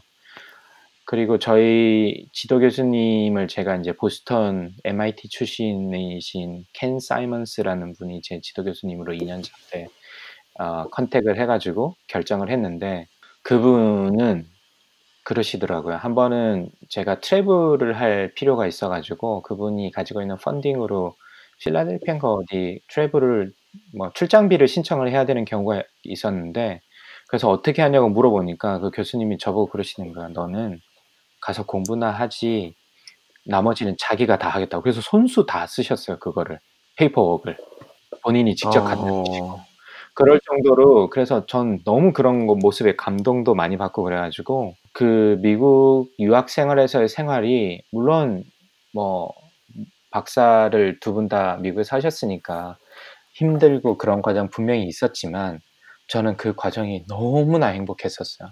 진짜 돈 없는 거 빼고. 뭐 돈이야 뭐 어쩔 수 없는데 지도 교수님만 잘 만나도 네. 박사 네. 과정은 예, 반 이상 아 반도 더 되죠 진짜 예, 네, 상당 다 부분 되는 거죠. 네. 되죠. 이강구님도 사실 저랑 같은 그러니까 UCSD에서 네. 공대에서 박사를 하셨는데 이강구님도 지도 교수님이 굉장히 정말 천사셨죠. 학교 천사셨죠. 학교에 있어서 거의 손 꼽는 천사 어, 교수님이셨거든요. 네. 예. 음, 일단 뭐 화를 내시는 걸 한 번도 못 봤어요. 그렇죠. 항상 웃으시고 화를 한 번 내시는 걸 봤는데 어 네. 이게 뭐 이렇게 미팅하는 같이 미팅을 하다가 무슨 이제 저희가 자체적으로 이렇게 준비하는 심포지엄 같은 게 있었는데 그 준비를 이렇게 다 같이 하기로 했는데 그 약간 미흡했었나 봐요. 이제 전 자기 이제 교수님 음. 생각하시기는 교수 생각에 그래서 이거 다 하기로 했잖아. 이게 제가 본 제일 화를 많이 낸 제일 화내는 좀 그러니까. 언짢은 언짢은 표정을 한번 딱 살짝 지으신. 예. 아, 근데 이제 사실 이제 네. 과별로도 그렇고 뭐 교수님별로 워낙 이 스펙트럼이 넓어서 정말 주변에 힘든 힘들게 박사 힘든 사람도 너무 많이 봤죠. 예. 그런 그렇죠. 다른 네. 고민도 있었지만 뭐 교수님 보고는 돌아가시는 부분도 많이 네. 봤고요. 저도. 네. 맞아요, 맞아요. 예. 교수님 그것 때문에 힘들어가지고 필요한 예. 것 같긴 해요. 그건 진짜 네. 운이죠. 어떻게 보면 네. 거의 대부분 운이잖아요. 네. 미리 우리가 뭐 조사를 하고 들어갈 수도 없는 거고 네, 그리고 네. 보통 많은 경우에는 받아만 주시면 감사하다는 생각으로 이제 노크를 하고 컨택하는 경우가. 많으니까. 근데 이제 예. 또 겉에서 수업 들을 때랑 지도 교수로서 같이 이제 연구를 하면서 지도를 받을 때는 또 다른 다르죠. 되게 많고 네. 맞아요. 운이 되게 좋았죠. 예. 예, 저도 같은 경우 저도 예, 그거는 운이 운이 좋아서 유학 생활을 그렇게 힘들게 하지는 않았는데 네. 어 그러군요. 그래서 이제 그 2년 차를 끝날 때쯤 저희 첫째 딸이 태어납니다. 또 예, 엎친 데 덮친 아. 격이죠. 물론 예, 굉장히 보물 같은 일이고 어, 행복한 일인데 일단 박사를 하는 중간에 아기가 태어난다는 거는 아 이게 또 새로운 장이 열리더라고요. 아, 네. 그래서 이제 막 진짜 아 진짜 이렇게까지 살 수 있나? 그래서 지금 돌이켜 보니까 그 석사 때 제가 뭐 한 3시간, 4시간 자면서 그것도 너무 행복했었다고 말씀드렸잖아요. 예, 예. 그 책상에 앉아 있는 것도 너무 행복했었다고. 근데 그때 3시간, 4시간 자면서 그렇게 다녔던 게 박사과정 때 애를 키우면서 공부를 하면서 그게 발휘가 됐던 것 같아요. 내가 이렇게까지 해봤는데 뭐 이 정도는 할 수 있지 뭐 라는 생각이 좀 들었던 것 같아요. 그래서 아마 나머지 2년을 좀 버틸 수 있지 않았나라는 생각이 드는데 어쨌든 어, 아기가 태어나면서 공부가 훨씬 더 힘들어지고 시간이 너무너무 많이 쪼들리니까 그거를 밸런스를 맞추는 게 예, 이게 보통 일이 아니었죠.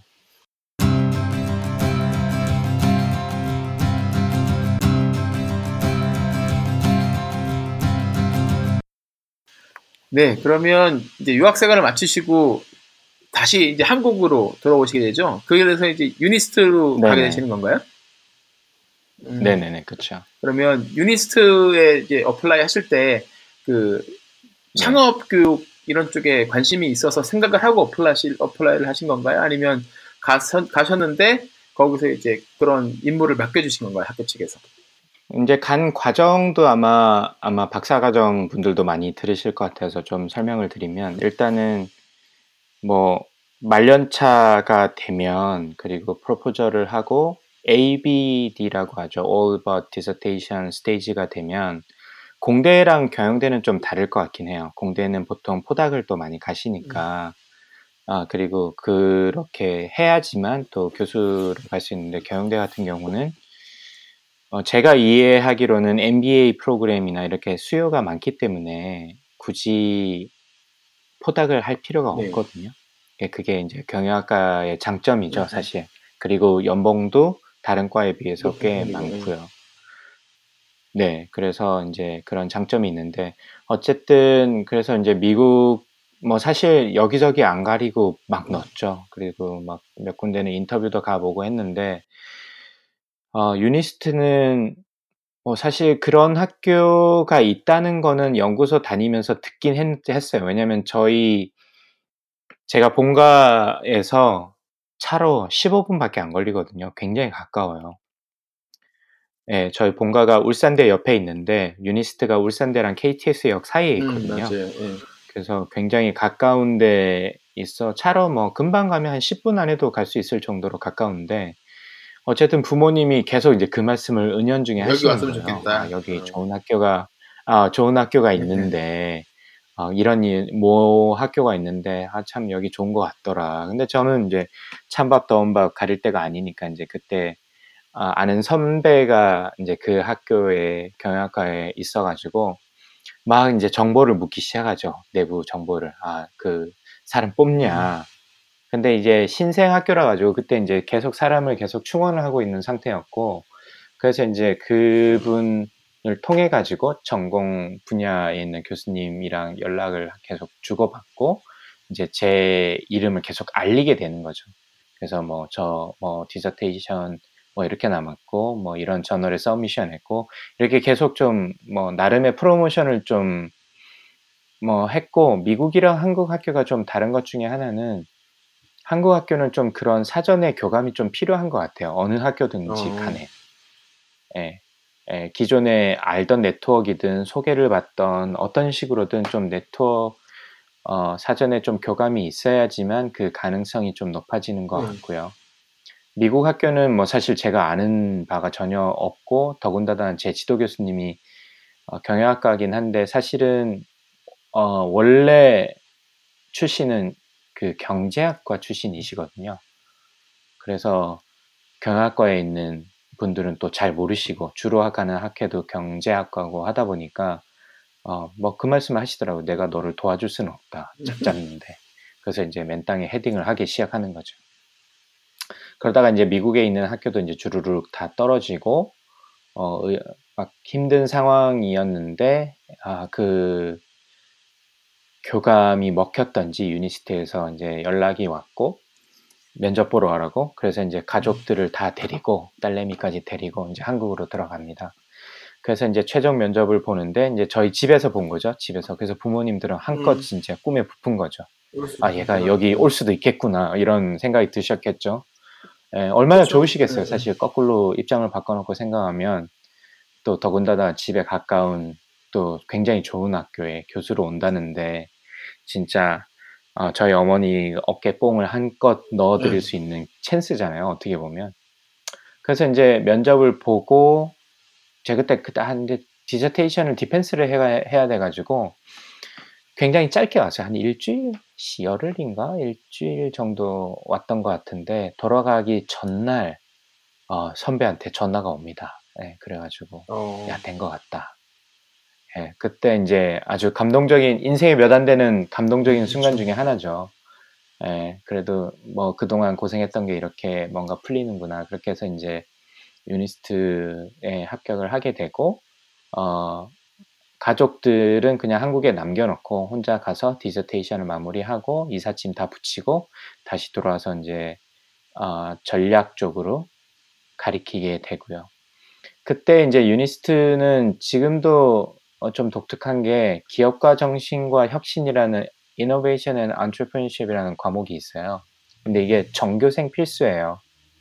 그러다 보니까 그 당시만 해도 어, 1년에 750명씩 들어왔는데 이 친구들이 다 들어야 되는 거예요. 그 수업을. 그래서 그 수업을 가르쳐야 될 교수가 물리적으로 음. 굉장히 많이 필요한 거죠. 왜냐하면 어, 750명 곱하기 4년이면 뭐 엄청난 숫자의 학생 수를 커버할 수 있는 수업을 열어줘야 되는데 사실 한국에 지금도 마찬가지지만 안트레프니십 쪽으로 전공하시는 교수님이 많이 안 계시거든요. 사실 미국도 지금 최근에서야 좀 많이 생기기 시작했으니까 전공 자체가 그래서 어 제가 이제 그거를 뭐 왜냐하면 제 dissertation topic 자체가 혁신 쪽 관련된 분야였고 네가 제일 가깝다. 그래가지고 이제 제가 그 수업을 맡아서 하게 되고 창업 센터는 제가 들어가고 나서 한 3개월 정도 있다가 어, 제 선배 교수가 그, 그 이제 과기부죠 그 당시 과기부로부터 이제 과기 특성화 대학교가 이런 걸 했, 창업 관련된 교육을 했으면 좋겠다라고 해가지고 센터 과제를 공통적으로 받아오게 되면서 저희가 이제 거기 제가 또 그쪽 교과를 가리키고 있었고 그 선배랑 저랑 역시 또 술버디였거든요. 예, 그러다 보니까 이제 야 너 이런 게 있는데 너 관심 있냐? 그러니까 뭐 그때만 해도 혈기 왕성할 때 아닙니까? 뭐든 할 때죠. 뭐 그치. 들어온 지 석 달밖에 안 됐으니까. 그래서 아, 예, 뭐 뭔지 뭔지 모르겠지만 하겠다고. 그래서 창업 교육을 시작하게 됐는데 사실 그때만 해도 창업에 대해서 진짜 전혀 몰랐어요. 사실 음. 아는 분도 전혀 없었고. 그래서 좌충우돌 하면서 그 이제 배워가기 시작한 거죠. 그러면 뭐 창업에 대해서 그렇게 관심도 그렇게 별로 없으셨고 뭐 경험이나 이런 것도 없었고 그런데 일단 네. 맡아서 하시게 됐- 됐다고 하셨는데 그러면 네네. 뭐 어느 부분에 중점을 일단 두셨어요? 뭐 한 번에 다 커버를 하더라도 일단 순서대로 해야 되니까 어떤 부분에 아 진짜 네. 그런 것조차 생각하지 못했어요. 어. 그러니까 진짜 진짜 아무 진짜 백지 상태였어요. 뭘 어떻게 시작해야 될지도 모르겠고 그래서 제가 제일 처음 했던 일은 제 아닌 그때 페이스북 아마 포스팅에도 지금도 남아 있을 텐데 정부에서 이런 정 창업 교육을 하려고 한다. 근데 내가 뭘 어떻게 해야 될지 모르겠다. 도와달라. 아이디어 주세요. 이게 아직도 남아 있거든요. 아, 그러면서 제 지인들한테 계속 연락을 해가지고 이런 걸 묻고 다니기 시작합니다. 그래서 어, 한 분 뭐 누군가 관련된 분을 알게 되면 찾아가서 어, 물어보고 일단 내려오셔가지고 강의해 줄 수 있냐. 그게 강의가 뭐 그 포멀하게 교과를 맞는 게 아니라 특강 형태로 음. 일단 내려와서 학교도 보고 보자. 그래서 한 분 한 분씩 이렇게 그걸 확장시키기 시켜 나가기 시작하고 그러다가 이제 뭐 그러다 보니까 능률 협회 같은 어떤 그런 교육을 전문적으로 맡아 가지고 어 좀 해주는 업체 업체라고 하면 기관들이 좀 있어요. 그래서 그렇게까지도 어 연락을 해서 그분들을 통해 가지고 또 스피커 분들을 또 알게 되고 그러면 이제 그 스피커 분들을 또 별도로 모시고 그래서 한 2년 동안은 계속 그런 어떻게 보면 의미 없는 일 어떻게 보면 뭐 의미 없다고 하기는 좀 그렇긴 하지만 어, 생산성이 그렇게 높지 않은 일을 반복하게 되는 거죠. 왜냐면 아무 진짜 아무것도 몰랐으니까. 그, 음, 어, 뭐. 사람들 만나셔야 되고 그러면. 예. 일단 왜냐하면 수업은 계속 돌아가고 있고 뭔가 프로그램은 돌려야 되는데 아이디어가 없으니까 사람만 주구장창 불려 내려다가 어, 울산까지 와주신다면 그냥 감사합니다 하고 뭐 술 사드리고 뭐 특강 부탁드려요. 학생들 만나주세요. 그냥 이거 진짜 읍수하는 거밖에 할 수 있는 게 없더라고요. 그래서 그거를 2년 동안 계속 하게 되는 거죠. 그러면은 약간 조금만 돌아가서 궁, 궁금해져서 그런데 이제 시- 시작은 네네네. 이제 그렇게 하셨는데 그럼 혹시 박사 시절에 세부 전공이나 이제 논문 쪽도 혹시 연관이 좀 있어서 그렇게 연결이 된 건가요? 처음 아, 사업이 아니면 아까 뭐 제 연구 주제는 사실 그 disruptive innovation이라서 음, 이게 어, 창업이랑 관계가 없진 않고요. 그렇죠. 어, 에세이 중에 하나가 어, 경험이 있는 기업들, 그러니까 incumbent firm이라고 하는데 기존에 유사한 분야나 아니면 기존에 다른 분야에서 경험이 있었던 기업들이 새로운 분야, 새로운 산업이 생기면서 그런 기업들이 얼마나 빨리 새로운 산업으로 진입을 하느냐, 그리고 그 타이밍에 따라서 얼마나 오래 살아남느냐. 아, 새로운 산업이 생기면 새로운 기업들도 많이 new entrants가 많이 생기잖아요. 자연스럽게. 네. 그래서 그 두 상황을 비교를 하면서 그러면 incumbent firm이 어, 어떤 상황에서는 더 어, 우위를 가지고 강점을 가지고 스타트업 기업이 어떤 상황에서는 더 강점을 가지고 어떤 상황일 때 더 오래 살아남더라. 이런 어떤 그 연구를 했기 때문에 관련이 없다고는 볼 수는 없지만 사실 창업하는 과정 자체를 본 거는 아니기 때문에 그냥 그 기업 자체가 들어오고 난 다음부터 얼마나 오래 삼, 사는지 이런 거가 주 관심사였기 때문에 어, 관계가 없진 않지만 그렇다고 창업을 본격적으로 공부는 한 건 아니었죠 사실. 아, 예. 네. 그래도 뭐 학교 측에서 이렇게 봤을 때는 제일 창업에 가까- 가까 운 예, 공부를 가까웠던 거죠.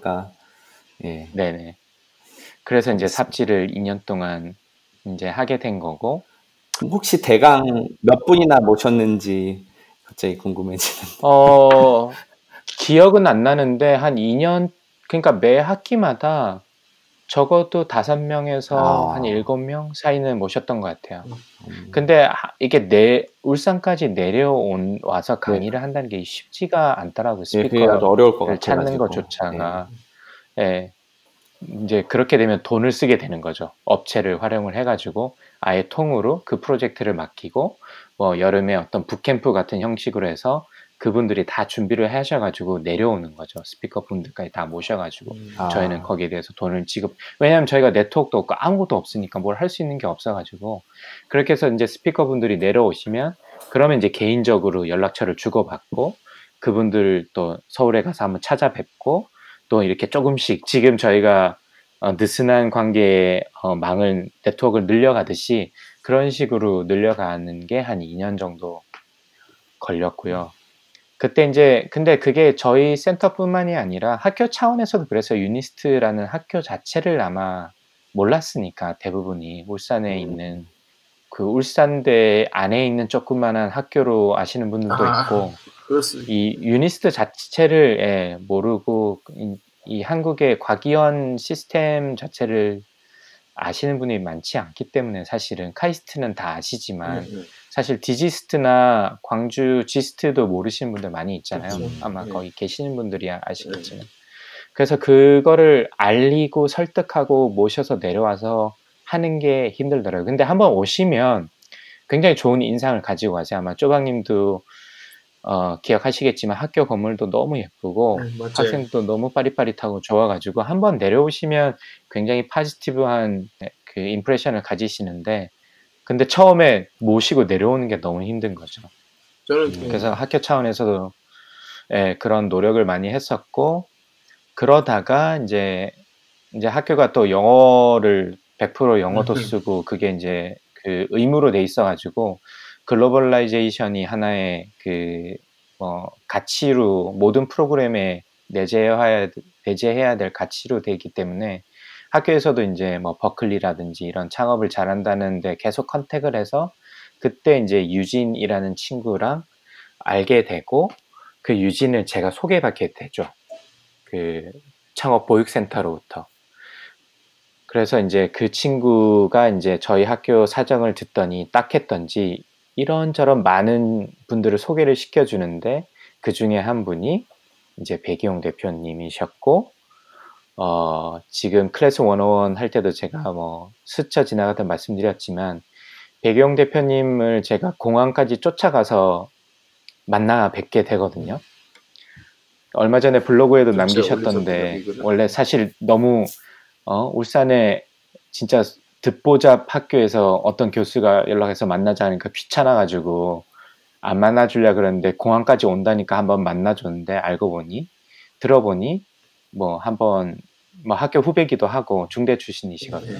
저희 2년 선배인데, 예, 그래서 어, 제가 그 연결고리를 삼아서 한번 꼭 내려와 달라고 부탁했더니만 그분이 그때 하셨던 말씀 중에 하나가 지방에 있는 학교에도 포텐셜이 있을 것 같다라는 생각을 가지고 계셨어요. 그래서 이 좋은 학교니까 한 번만 내려와 주십사 했더니만 그 다음 달에 배경 대표님이 오시고 그러면서 백이용 대표님을 통해 가지고 이 프로그램이 진짜 익스포넨셜하게 확장이 되는 거죠. 네, 네트워크 자체가. 그러면서 학교 프로그램이 한 단계 더 어, 발전을 하게 된 거죠. 아, 그때 뭐 유니스트롱 이런 프로그램도 해가지고 LA에 와서 이렇게 몇 달 있다 하고 그랬었죠. 학교 창업 팀들이요. 네. 네, 그것도 그게 이제 그 배기홍 대표님을 만나고 나서 제일 처음에 했던 게 그런 프로그램인데 아마 배 대표님도 그렇고 저 저는 이제 아이디어는 없었지만 globalize된 프로그램을 만들어 보고 싶은데 어 뭐 마침 Strong Ventures가 LA에 있고 오피스가 그러면 어, 한번 학생들을 맡아서 한번 경험을 해보는 건 어떻겠냐라고 아이디어를 주셔가지고 그러면 우리가 돈을 대겠다. 예, 그래서 한번 프로그램을 만들어 보자. 그래서 그해 여름에 바로 만든 거예요. 그래서 만난 게 3월 달이 그러니까 저희 학교 오신 게 3월 달이었는데 연락은 2월 달에 드리고 그 해 여름에 학생들 세 팀을 뽑아서 보내게 되죠. 그래서 그 친구들이 이제 그 친구들 중에 한 팀이 지금 클래스 101이 된 거고요.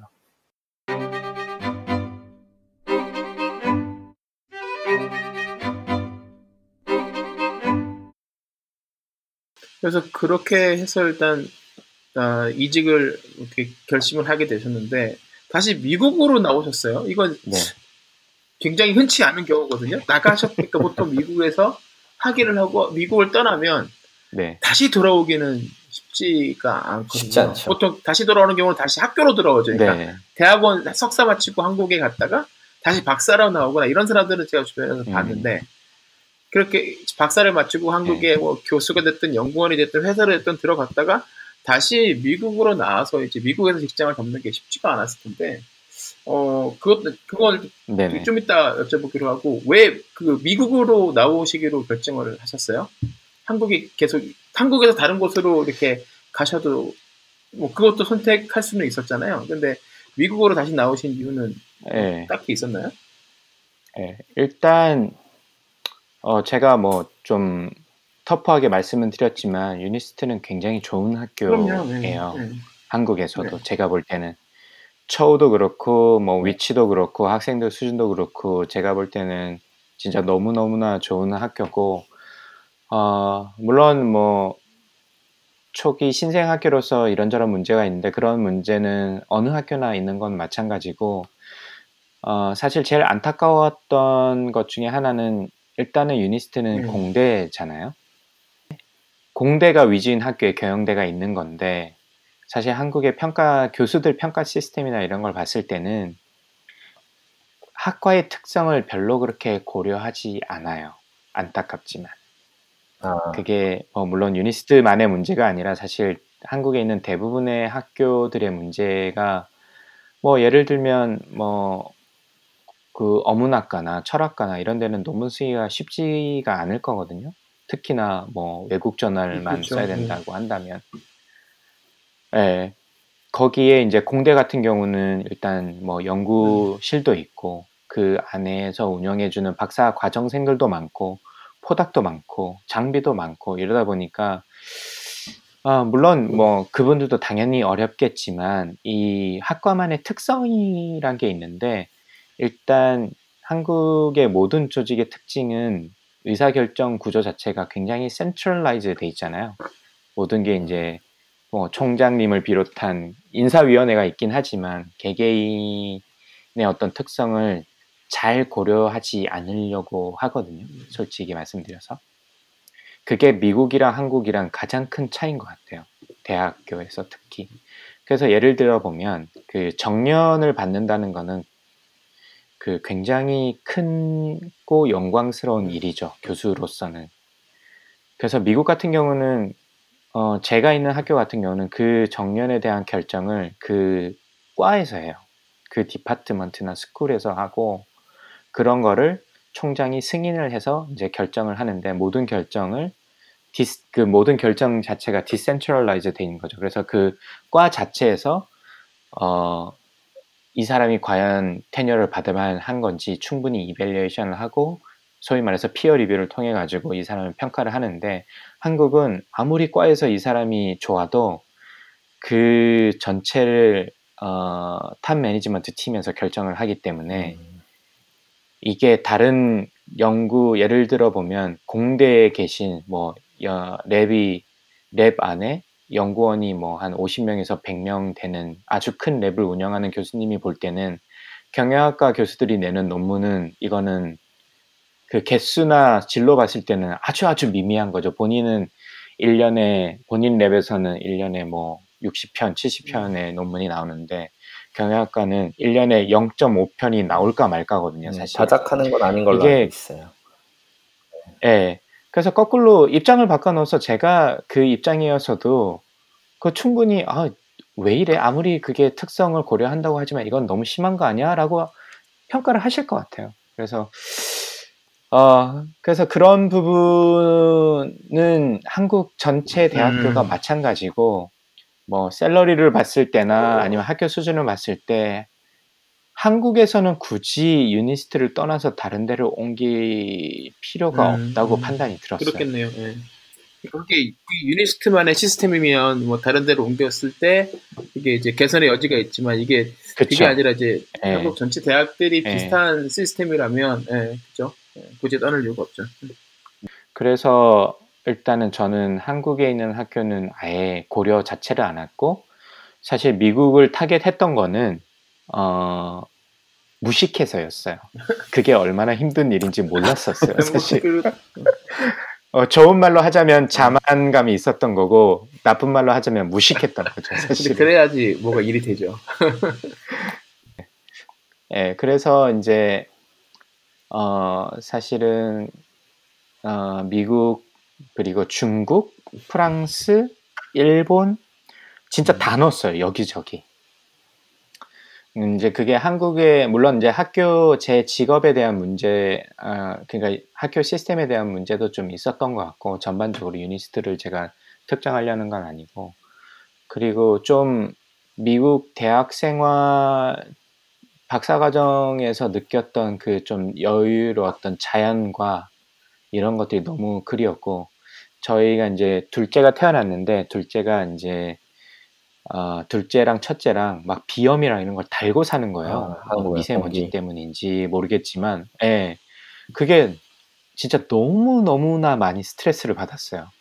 이게 그게 스트레스를 왜 받았냐고 제가 돌이켜 보면 이 옵션이 없으면 아예 포기를 하고 수용을 하고 살 텐데 아 이렇게 하면 미국으로 돌아갈 수 있지 않을까? 혹은 다른 나라로 갈 수 있지 않을까? 그래도 경영학 미국에서 경영학 박사를 받으면 잘 팔리는데 라고 하는 진짜 무지막지한 자만심과 무식함이 있었던 거죠. 그러다 보니까 그게 스트레스를 스스로가 너무 많이 받았던 거고 그래서 이제 여기저기 준비를 하게 됐는데 뭐 프랑스도 그렇고 어, 중국도 그렇고 일본도 그렇고 미국도 그렇고 다 어, 다행히 오퍼를 받았는데 결론적으로는 이제 미국을 선택을 하게 된 거죠.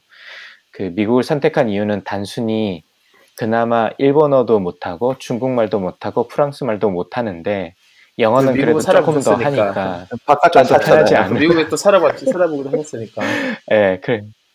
예. 그래서 어, 미국을 선택을 하게 된 거고 사실 저는 이 학교를 들어본 적도 어, 없었어요. 그죠? apply 할 때 그 막 그냥 막 어떻게 검색하시다가 이, 지금 계신 솔즈베리 대학도 알게 되시고 지원하신 건가요, 그러면요? 뭐 물어보시는 분들이 가끔 있어가지고 좀 정보를 드리면 대부분 이제 학회를 음, 음. 통해서 거기에 career center 같은 정보를 모아놓는 네. 곳이 있잖아요. 아카이브가 있는데 거기서 이제 쭉 보다가 제가 볼 때는 크게 나쁘지 않아 보이는 학교에는 음. 그냥 무조건 집어넣는 거죠. 일단 음. 뭐 대부분 그렇죠. 비슷하게 어프로치를 하시겠지만 그러면서 어 여기 DC 근처기도 하고 와이프가 이제 뉴욕에 살 때 추워서 그걸 너무너무 싫어했어가지고 음. 아, 업스테이 뉴욕에 사실 때. 그쪽보다 예 그쪽보다 남쪽이면 날씨가 더 좋지 않을까 네. 요거 하나만 고려 사항이었고 도시도 도시면 좋겠는데 사실 도시로 가기에는 제 실력이 안 될 것 같고 그래서 맞는 뭐 제가 보기에 적당해 보이는 학교에 집어넣게 된 거고 음. 그러다가 이제 이 학교를 알게 된 거죠. 그러면은 한국을 떠나서 다시 미국으로 오실 때 이제 가족들의 생각이나 의견이나 뭐 이런 게아 같이 갑시다 뭐 이런 전혀 다른 의견 어, 당연히 일단 자녀들은 별 생각 당연히- 없었을 네, 거고. 그렇죠. 너무 어려서 예. 아, 저희 그분 집이께서는 아, 그분께서는 완전 반대했어요. 아. 사실. 근데 완전 반대. 왜냐면 이제 본인이 이제 공부를 많이 욕심 본인 욕심이 좀 많은 친구였어요. 저희 그 저희 와이프는. 네. 근데 이제 제가 박사 과정 하는 동안 미국에서 이제 애 키운다고 자기 커리어를 못 살리고 한국으로 돌아가서 이제 그러는 거예요. 가자마자 자기는 대학원을 가고 싶다. 음. 그래서 제가 가라 그러면 한번 해봐라. 근데 이제 뭐 한국도 대학원 지금 미술 교육 쪽 전공을 했는데 아. 대학원이 굉장히 빡세잖아요. 들어가기가 쉽지 않거든요. 그렇죠. 그래서 나 뭐 1년씩 준비해서 들어왔는데 제가 8월 달에 들어왔으니까 한국은 3월 달에 입학이 되는 거니까 입시가 보통 겨울에 진행이 되니까 이게 석 달 준비해서 과연 되겠냐 속으로는 그리고 제가 뭐 이미 유학 생활 동안 돈도 다 썼고 마이너스로 들어왔는데 등록금을 낼 자신은 없었는데 일단 호기로 어 그래 해봐라 절대 이제 마음 한 구석에는 아 그래 한 1년 정도 올해는 안 되고 내년에 되면 뭐 돈을 좀 모으면 지원해 줄 수 있지 않을까 생각했는데 뭐 이게 덜컥 돼버린 거예요. 지금 뭐 최초 공개 운이 스토리는 좋은지 실력이? 좋은지. 아 이거 얘기하면 안 되나 모르겠는데. 예. 그래서 이제 어, 대학원을 다니 서울에서 다니게 됐고 저는 이제 울산에서 학교를 다니고 이제 주말부를 했었는데 그게 이제 졸업을 막 앞둔 시, 그 중간에 이제 둘째가 태어나고 그래서 휴학도 하고 그래서 어쨌든 제가 미국으로 돌아 나오는 결정을 한 시점에 와이프가 이제 졸업을 앞두고 있었어요. 그래서 졸업을 하게 되면 뭐 자기만의 커리어를 이제 만들 수 있는 거잖아요. 네. 본인 입장에서 봤을 때는. 예, 뭐 그게 얼마나 쉽고 어려운 일을 떠나서 일단 졸업을 하게 되고 어 그러면 이제 자기가 원하는 일을 찾아볼 수 있는 기회는 되는 거니까 거의 다 왔다고 생각했는데 제가 미국을 가자 그러니 미국 가면 영어도 그렇고 처음부터 다시 시작해야 되는 거잖아요. 어떻게 보면. 그래서 그 상황이 너무너무나 싫었던 것 같아요. 근데 이제 주 수입원이 적고 제가 어, 가야 되겠다고 결정을 해서 어, 어, 본의 아니게 반대에도 무릅쓰고 따라오게 된 거죠. 음. 사실 어떻게 보면. 예. 네, 그런 그런 스토리가 또 있으셨군요. 네, 그래서 좀 많이 힘들었는데 요즘은 그래도 좀 많이 적응해가지고 어 뭐 또 공부도 준비하려고 하고 그런 거 보니까 음. 예. 그냥 첫 해는 조금 힘들었어요. 다시 돌아왔을 때가 오히려 더 미국 처음 나왔을 때는 진짜 뭣도 음, 모르고. 온 거고 한번 해봤으니까. 이제는 한번 경험해봐서 그런 게 오히려 더 겁 이 많이 났던 것 같아요. 본인 커리어 세상의 모든 일들이 몰랐으면 네. 했, 몰랐으니까 그래. 했지. 내가 알았으면 다시 안 한다 이런 일들이 많잖아요. 유학생활도 그런 것 중에 하나인데 보면. 보면 아이고 그렇군요. 아, 그러면 뭐 네. 어, 강박님은 미국 생활 어떠세요? 지금 2년 다 돼 가시는데 어, 만족하세요? 생각했던 것만큼 이렇게 좋으신 것 같으세요? 아니면 닉네임처럼 강박이 좀 심한 편이었던 것 같아요. 예전에.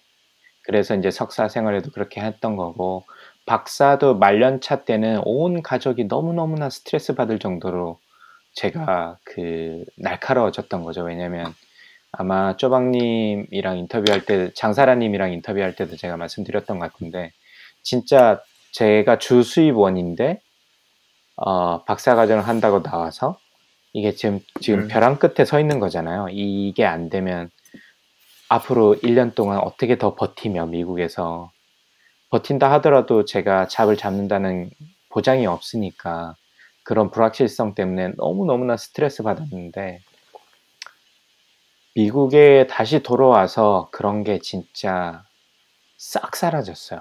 진짜 너무도 신기하게. 그러니까 너무나 만족하고 음. 산다는 아. 말씀이죠. 그래서 그 유니스트는 사실 뭐 그게 나쁜 게 아니라 음. 기준이 굉장히 높거든요. 높아서 tenure에 대한 걱정도 굉장히 많았고 사실 그래서 뭐 나름 자신감도 좀 떨어지는 부분도 있고 해서 미국으로 온 건데 여기는 좀 그 정도의 requirement는 아니라서 tenure도 어 좀 뭐 가능성이 높아 보이고 그리고 뭐 금전적인 부분도 물가가 뭐 굉장히 싼 동네라 가지고 음. 뭐 스트레스도 좀 덜하고 그러다 보니까 좀 많이 내려놓고 사는 것 같아요 여기서는 그런 강박에 대해서 모든 부분이 거기다 이제 와이프도 좀 적응을 하니까 예. 와, 애들도 그렇고 가족이 적응하면 좀, 확실히 예, 많이 편해지고 부담이. 덜해지는 것 같고 네, 뭐 정확히 입장을 제가 이해를 할 수는 없지만 네네 그 부분은 이- 조금 이렇게 이해할 수 있는 게 남들하고 비교하는 스트레스는 확실히 덜한 것 같아요. 그러니까 예, 예. 미국 생활이 그쵸 예. 미국 생활이 그러니까. 한국에서 네. 있으면 제가 음. 신경을 안 써도 예, 어, 그렇게 할 수밖에 없을 것 같은데 그래 왔었고 예, 한국에 있을 때 네 근데 여기 있으면 예, 어, 선택을 저희가 할 수 있잖아요. 그러니까 남들하고 비교하지 않고 그냥 네네 내 기준에 맞춰서 생활하려고 그러면 어느 정도는 그렇게 할 수 있으니까 거기서 음. 예, 좀 뭐랄까 편안한 부분이 있는 것 같더라고요. 그래서 전반적으로 삶의 어떤 스트레스 지수가 음. 굉장히 많이 낮아졌다고 할까요? 한국은 일단 뭐 음, 사장님도 말씀하셨던 것 같은데 일단 운전해서 나가기 시작하면서부터 스트레스잖아요. 출근하면서부터 운전하면서부터 사람들이랑 막 이렇게 만나고 사실 개인적으로는 축하할 일 일이지만 뭐 결혼식 이런 뭐 참석해야 될 것도 너무 많고 뭐 예, 그런 행사들이 너무 많으니까 그런 거에 대해서 사람에 대해서 스트레스가 많고 거기다가 직장에서의 어떤 삶 자체도 스트레스인데 그래서 이제 버퍼가 생기다 보니까 이제 쪼박님이랑 이렇게 예, 팟캐스트도 하고. 예, 어, 근데 사실 그 팟캐스트 시작할 때 스토리도 그렇고 추진력이 여러 분야에서 엄청나신 것 같은데 빨리빨리 진행을 딱 하시고 뭔가 이렇게 저질러서 딱 시작을 하시고 원래 그럼 예, 성질이 들어가지고 그 별명대로 간다는 게 강박이라고 부르는 게 대충 아. 맞는 것 같아요. 생각이 났을 때 빨리 시작을 하지 않으면은 어, 예, 좀 이렇게 조바심이 이, 많고 근- 근데 지구력이 좀 약해요 단점이 그러다 네, 저희. 같은 사람들이 그래요. 확 타오르고 빨리 없어져 버리기 때문에 네. 지속 가능한 네. 모두 서스테이너블 서스테이너블하게 이렇게 가져가야 되는데 그게 쉽지가 않죠. 네, 근데 뭐 네. 저희 스무 번 넘게 했잖아요. 그러니까 아유, 그쵸. 뭐몇 달째 처음에는 또 저도 이제 오늘 앞두고 예전 거 한번 다시 한번 한두 번 들어보긴 했는데 아 이거를 네. 뭐 매주 할 수 있을지 지금은 전혀 모르겠는데 뭐 이렇게 말씀을 하셨는데 지금 뭐 일주일에 두 번씩 미친 것 같아 진짜. 어쨌든 예. 근데 근데 문제는 앞으로 더 확장하려고 하는 네. 게더 문제죠. 예, 엄청난 야심의 그 계획들을 가지고 있죠. 아하. 어, 그러면 지금 계신 그 네, 동네에서 이제 가르치는 건 아까 전략 쪽을 가르치신다고 그랬죠? 솔즈베리 대학에서는요. 네네 경영 전략이라는 과목을 가르치고 국제 경영 요 두 과목을 가르치고 계시고, 있고요. 예, 다음 학기부터는 이제 혁신 쪽 기술, technology and innovation management 이런 과목을 하나 제 이제 그게 실제로 전공 분야니까 그쪽 과목을 하나 만들어서 하겠다고 이야기를 했고 한번 테스트를 해본 다음에 정규 과목으로 만들지는 아마 앞으로 어, 고민을 할 것 같아요.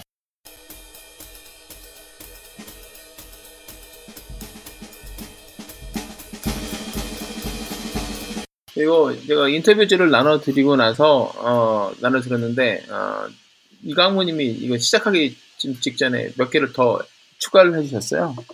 그 지금 계시는 곳에 로컬 스타트업 회사들이 있는지 궁금하다라고 물어보셨는데 주변에 뭐 있나요? 네. 많이?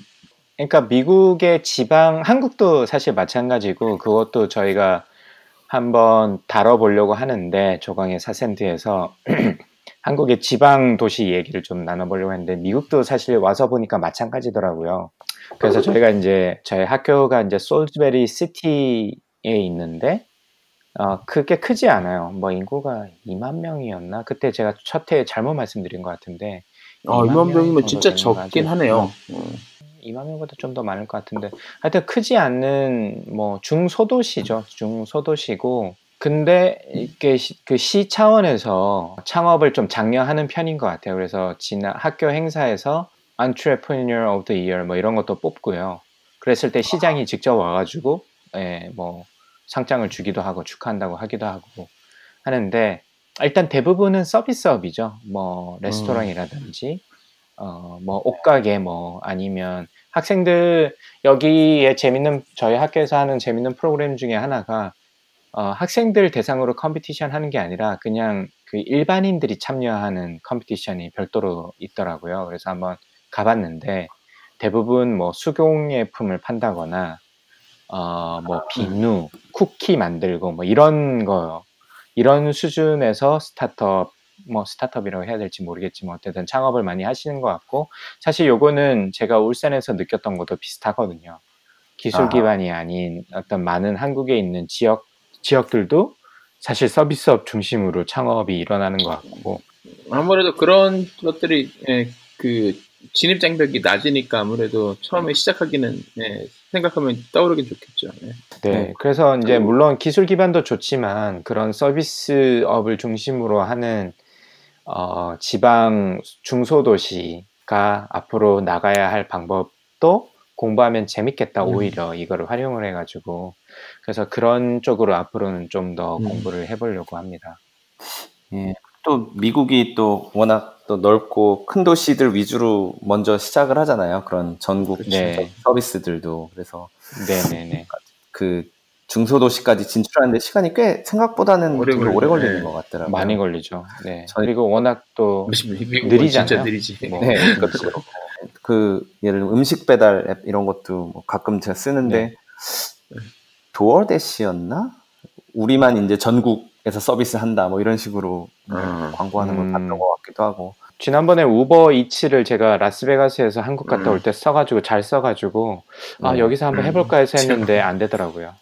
예, 그러니까 진출 아직 안 한 거죠. 진출해도 네. 또 어느 네. 정도 사람들이 그 드라이버가 어느 정도 모여야 되는 거니까 critical mass도 되니까. 만들어지려면 네. 그것도 시간도 걸리기도 네. 하고. 그래서 아까 좀 전에 그 저희 방송하기 직전에 강모님께서 오늘 코스코를 다녀오셨다고 하셨잖아요. 나 예. 그래서 제가 그 궁금증이 들어가지고 제가 찾아봤거든요. 여기서 제일 가까운 코스트코가 어디 있나. 예, 2시간 반 걸리더라고요. 아, 야, 그럼 여기서 제가 이강문의 집까지 가서 가는 거랑 거리 똑같아요. 그렇네요. 예, 제가 장- 샌디에고에서 예, 제가 샌디에고에서 LA 까지 이강문의 예, 집까지 가는데 한 2시간 반 걸리거든요. 어. 근데 그 전에 어디서 들었는데 이제 매장으로는 월마트가 가장 네트워크가 좋다 그래가지고 그리고 네. 월마트는 근처에 두 개가 있네요. 네. 아, 지금- 월마트는 다행히 그걸 위로라고 하시는 건가요? 아니요, 아니요. 그, 예, 그, 아, 월마트의 네트워크가 좋다. 네, 지금- 3,000% 다시 했습니다. 예. 지금 여러분께서는 LA 대도시에 사시는 이강무님이 시골에 사시는 강박 놀리는 장면을 네. 보고 계시고요. 네, 그러니까요. 아, 갑자기 어려움을 모르고 살고 있는 철없는 막, 네. 그렇죠. LA는 모든 게 풍부하니까. 어. 예. 저 오자마자 홀푸드가 인수가 됐었거든요. 2017년도 아, 가을에 맞네, 됐으니까. 그때구나. 예. 예, 그때 막 이렇게 막 뉴스가 계속 뜨고 이제 아무래도 이제 경영학과고 하다 보니까 제가 이 팟캐스트를 한 것도 사실 이런 뉴스를 재밌는 뉴스를 가지고 discussion하고 이런 게 사실 수업에서 맨날 하던 거라 가지고 음, 그거를 좀 더 확대해 보자 해서 지금 이렇게 조강의 4센트 팟캐스트가 나온 거기도 한데, 어쨌든 그때 막 Whole Foods가 이제 인수됐다고 하길래 뭐 14조인가? 그렇게 썼죠. 14 billion 달러.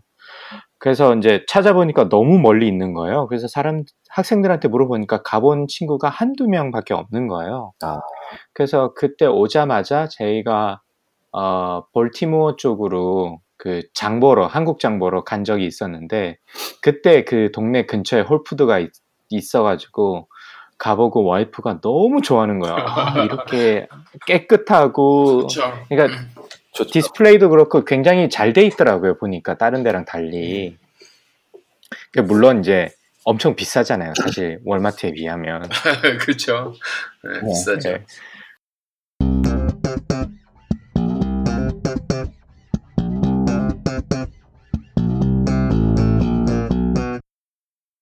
저희가 지금 이제 한 거의 두 시간 넘게 이야기를 했어요. 아, 강성님의 이 분량 욕심이 정말 어마어마합니다. 이게 말 이렇게 그러니까 팟캐 인터뷰로 나가게 되면 말을 많이 하게 되겠더라고요. 저도 뭐 그냥 두어 번 해봤는데, 아, 예, 말을 많이 네네. 하게 되더라고요. 그렇게 되지 않, 그렇게, 그렇게 느끼시죠 지금도, 예, 강광님도. 예, 예, 예. 그래서 아마 제가 편집이 어떻게 나갈지 모르겠는데 질문 한번 하시고 혼자 답변을 30분 하고 뭐 이런 것 같아요. 혼자서 질 어, 질문을 더해가지고 스스로 답변하고 막 예, 이러는 것 예전에 같아요 지금. 그때 그 박대인님 나오셨을 때, 그러니까 그분이 하신 팟캐스트에서 네. 얘기하는 게 자기들이 제일 그 편한 케이스, 편한 녹음이 그 야- 얌전해 보이는 대학원생을 섭외했었다고 그러더라고요. 그러니까 얌전해 네. 보이는 대학원생을 섭외하면 옆에서 살짝 살짝 몇 질문 몇 개 해주면 그러면 그냥 예. 그분들이 이렇게 평소에 할 수 없, 아, 하지 못했던 얘기들을 그 팟캐스트에서 자리를 깔아드리면은 뭐 몇십 분에 몇십 분 동안 그냥. 계속 얘기한대요. 그러면 자기들 옆에서 일단 질문 한 몇 개, 단 너댓 개 하고 나면 한 회가 딱 이렇게 나온다 아, 그러더라고요. 만들어진 예. 예, 이강무님도 언젠가 해봐, 해봐야 될 텐데. 아 그럼요. 예. 저희 저희 리스트에 네. 있으세요. 아, 예. 연락이 가면, 아, 누가 빵꾸를 냈구나. 아. 예. 그건 아니에요. 아니죠. 정식으로 저희가 예, 요청을 마블. 전문가. 예. 예. 디즈니 채널이 딱 네. 런칭하는 그 순간 저희가 특별 인터뷰 잡겠습니다. 아 기념으로. 네. 뭐 네, 좋네요.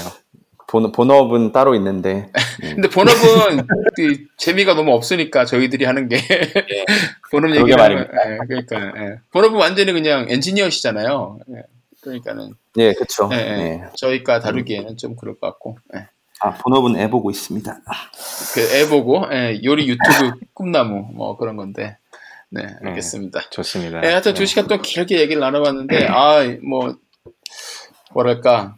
예, 정말 추진력이 있으시고, 커리어 전환을 한 4, 5년마다 확확 하시네요, 진짜. 네, 네. 지역도 막, 예, 예, 대륙도 건너가고 그러는데, 예.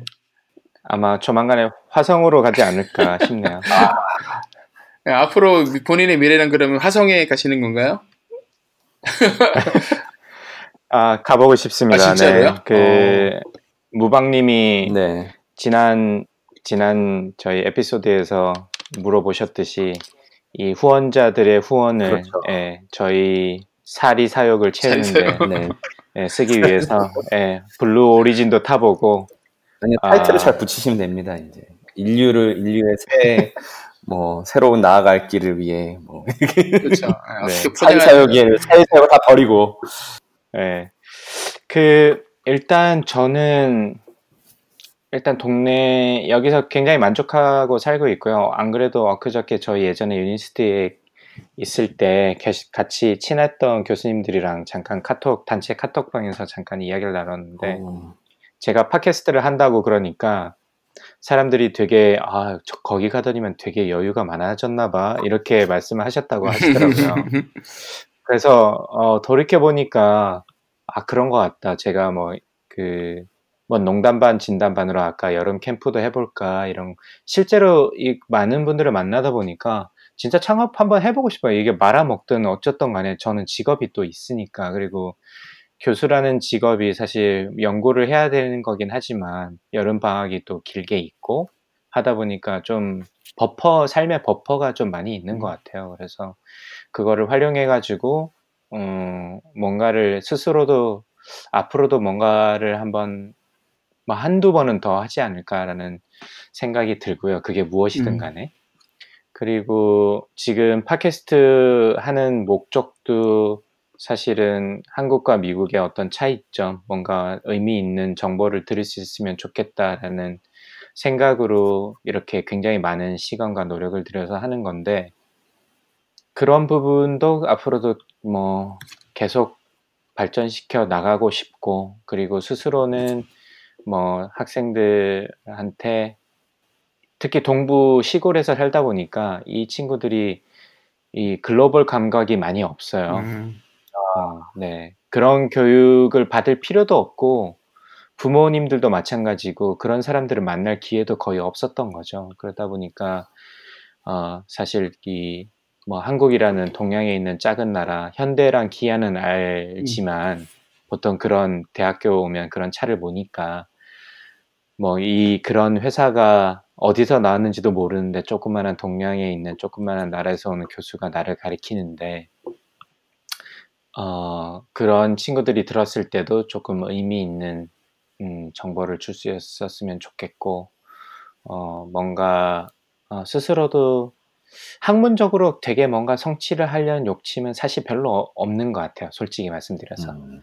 그냥 어, 뭐 제가 연구하는 제가 재미있어 하는 분야를 캐치업할 수 있을 정도의 연구는 하고 싶은데 그것보다도 지금 이런 다른 쪽 프랙티컬한 쪽에서 좀 의미를 좀 찾아보고 싶은 게 개인적인 생각이고 그런 부분에서 많은 뭐 한국 커뮤니티든 미국에 있는 커뮤니티든 많이 도움을 드리고 싶고 뭐 그러기 위해서 지금 첫 번째 스텝을 이제 팟캐스트를 진행을 한 거고 어뭐 뭐 야심이라서 진짜 될지 안 될지 모르겠지만 페이스북에 남겨놓은 대로 뭐 조금 많은 프로그램들도 만들어 보고 싶은 욕심도 조금 있고 어뭐 그런 어떤 미래를 끓이고 있고 가정적으로는 뭐 좋은 음, 애들한테 좋은 기회를 줄 수 있는 뭐 그래서 쪼박님도 그렇고 강무님도 열심히 사나이의 길을 아빠로서 가고 있잖아요. 그리고 어, 남편으로서 열심히 살고 계신데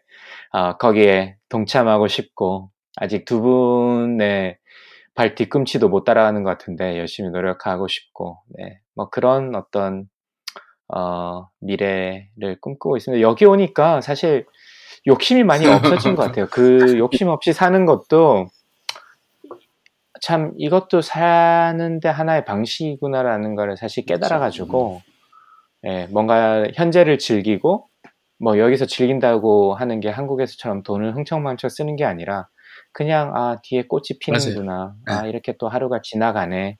이렇게 바닷소리도 듣고, 듣고, 아 이렇게 계절이 변화하네. 네.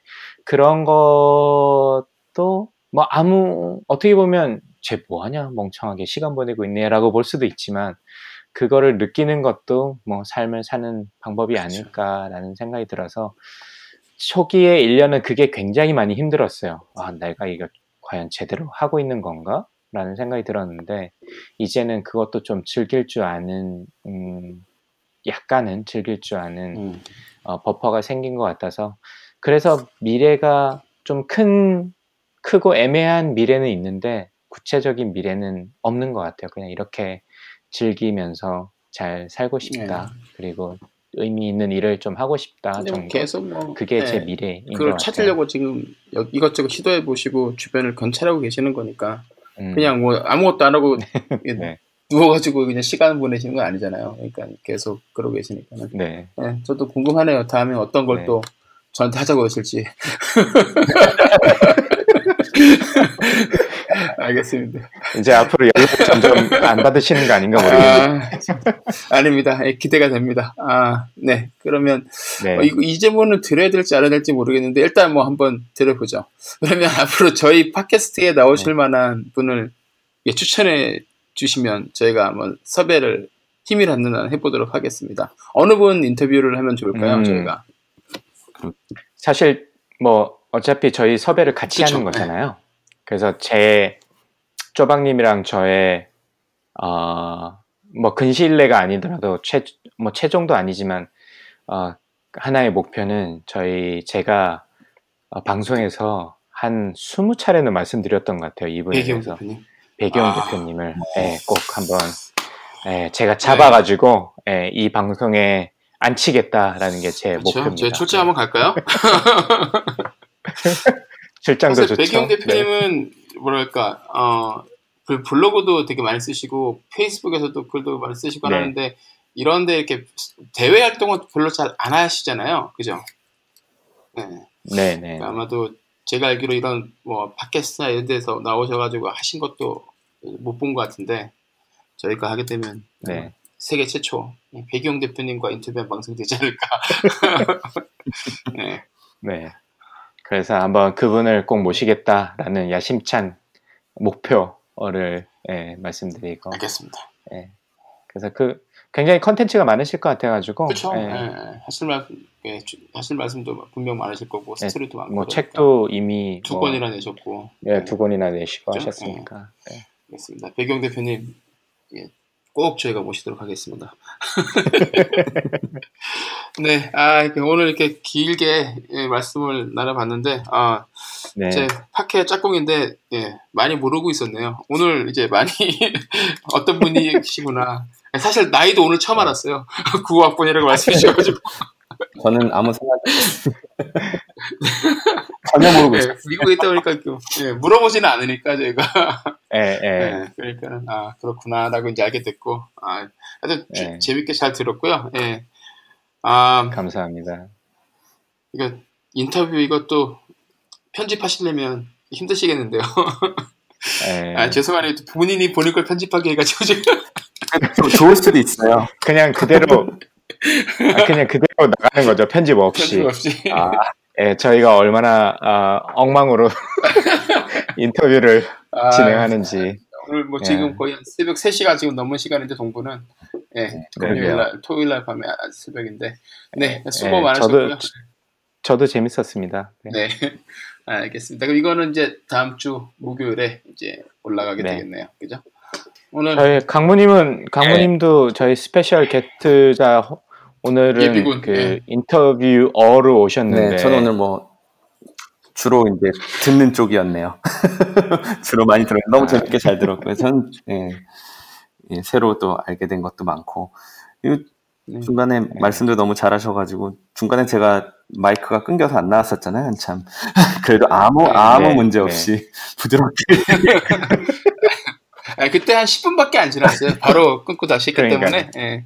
오디오가 이렇게 빈걸 이게 사람들이 그러니까 청취자분들이 이렇게 눈치채지는 못했을 거예요. 네. 와 이거는 이번 편은 진짜 잡담이다.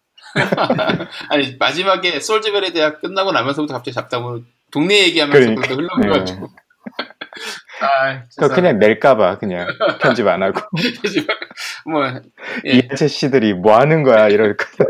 예, 결정권은 강반님이 갖고 계시니까 네. 네, 알겠습니다. 네, 수고 많으셨습니다. 아 늦었는데 수고하셨습니다. 어, 그 강무님도 감사드리고 무방님도 감사드리고 또 불러주세요. 주방님도 고생 예, 많으셨습니다. 강반님 예, 수고 많으셨습니다. 네, 네, 그러면 뭐 좋은 주말 보내시고요. 다음에 또 네, 뵙겠습니다. 네, 되세요. 네. 감사합니다. 감사합니다. It's one small step for man, one giant leap for mankind.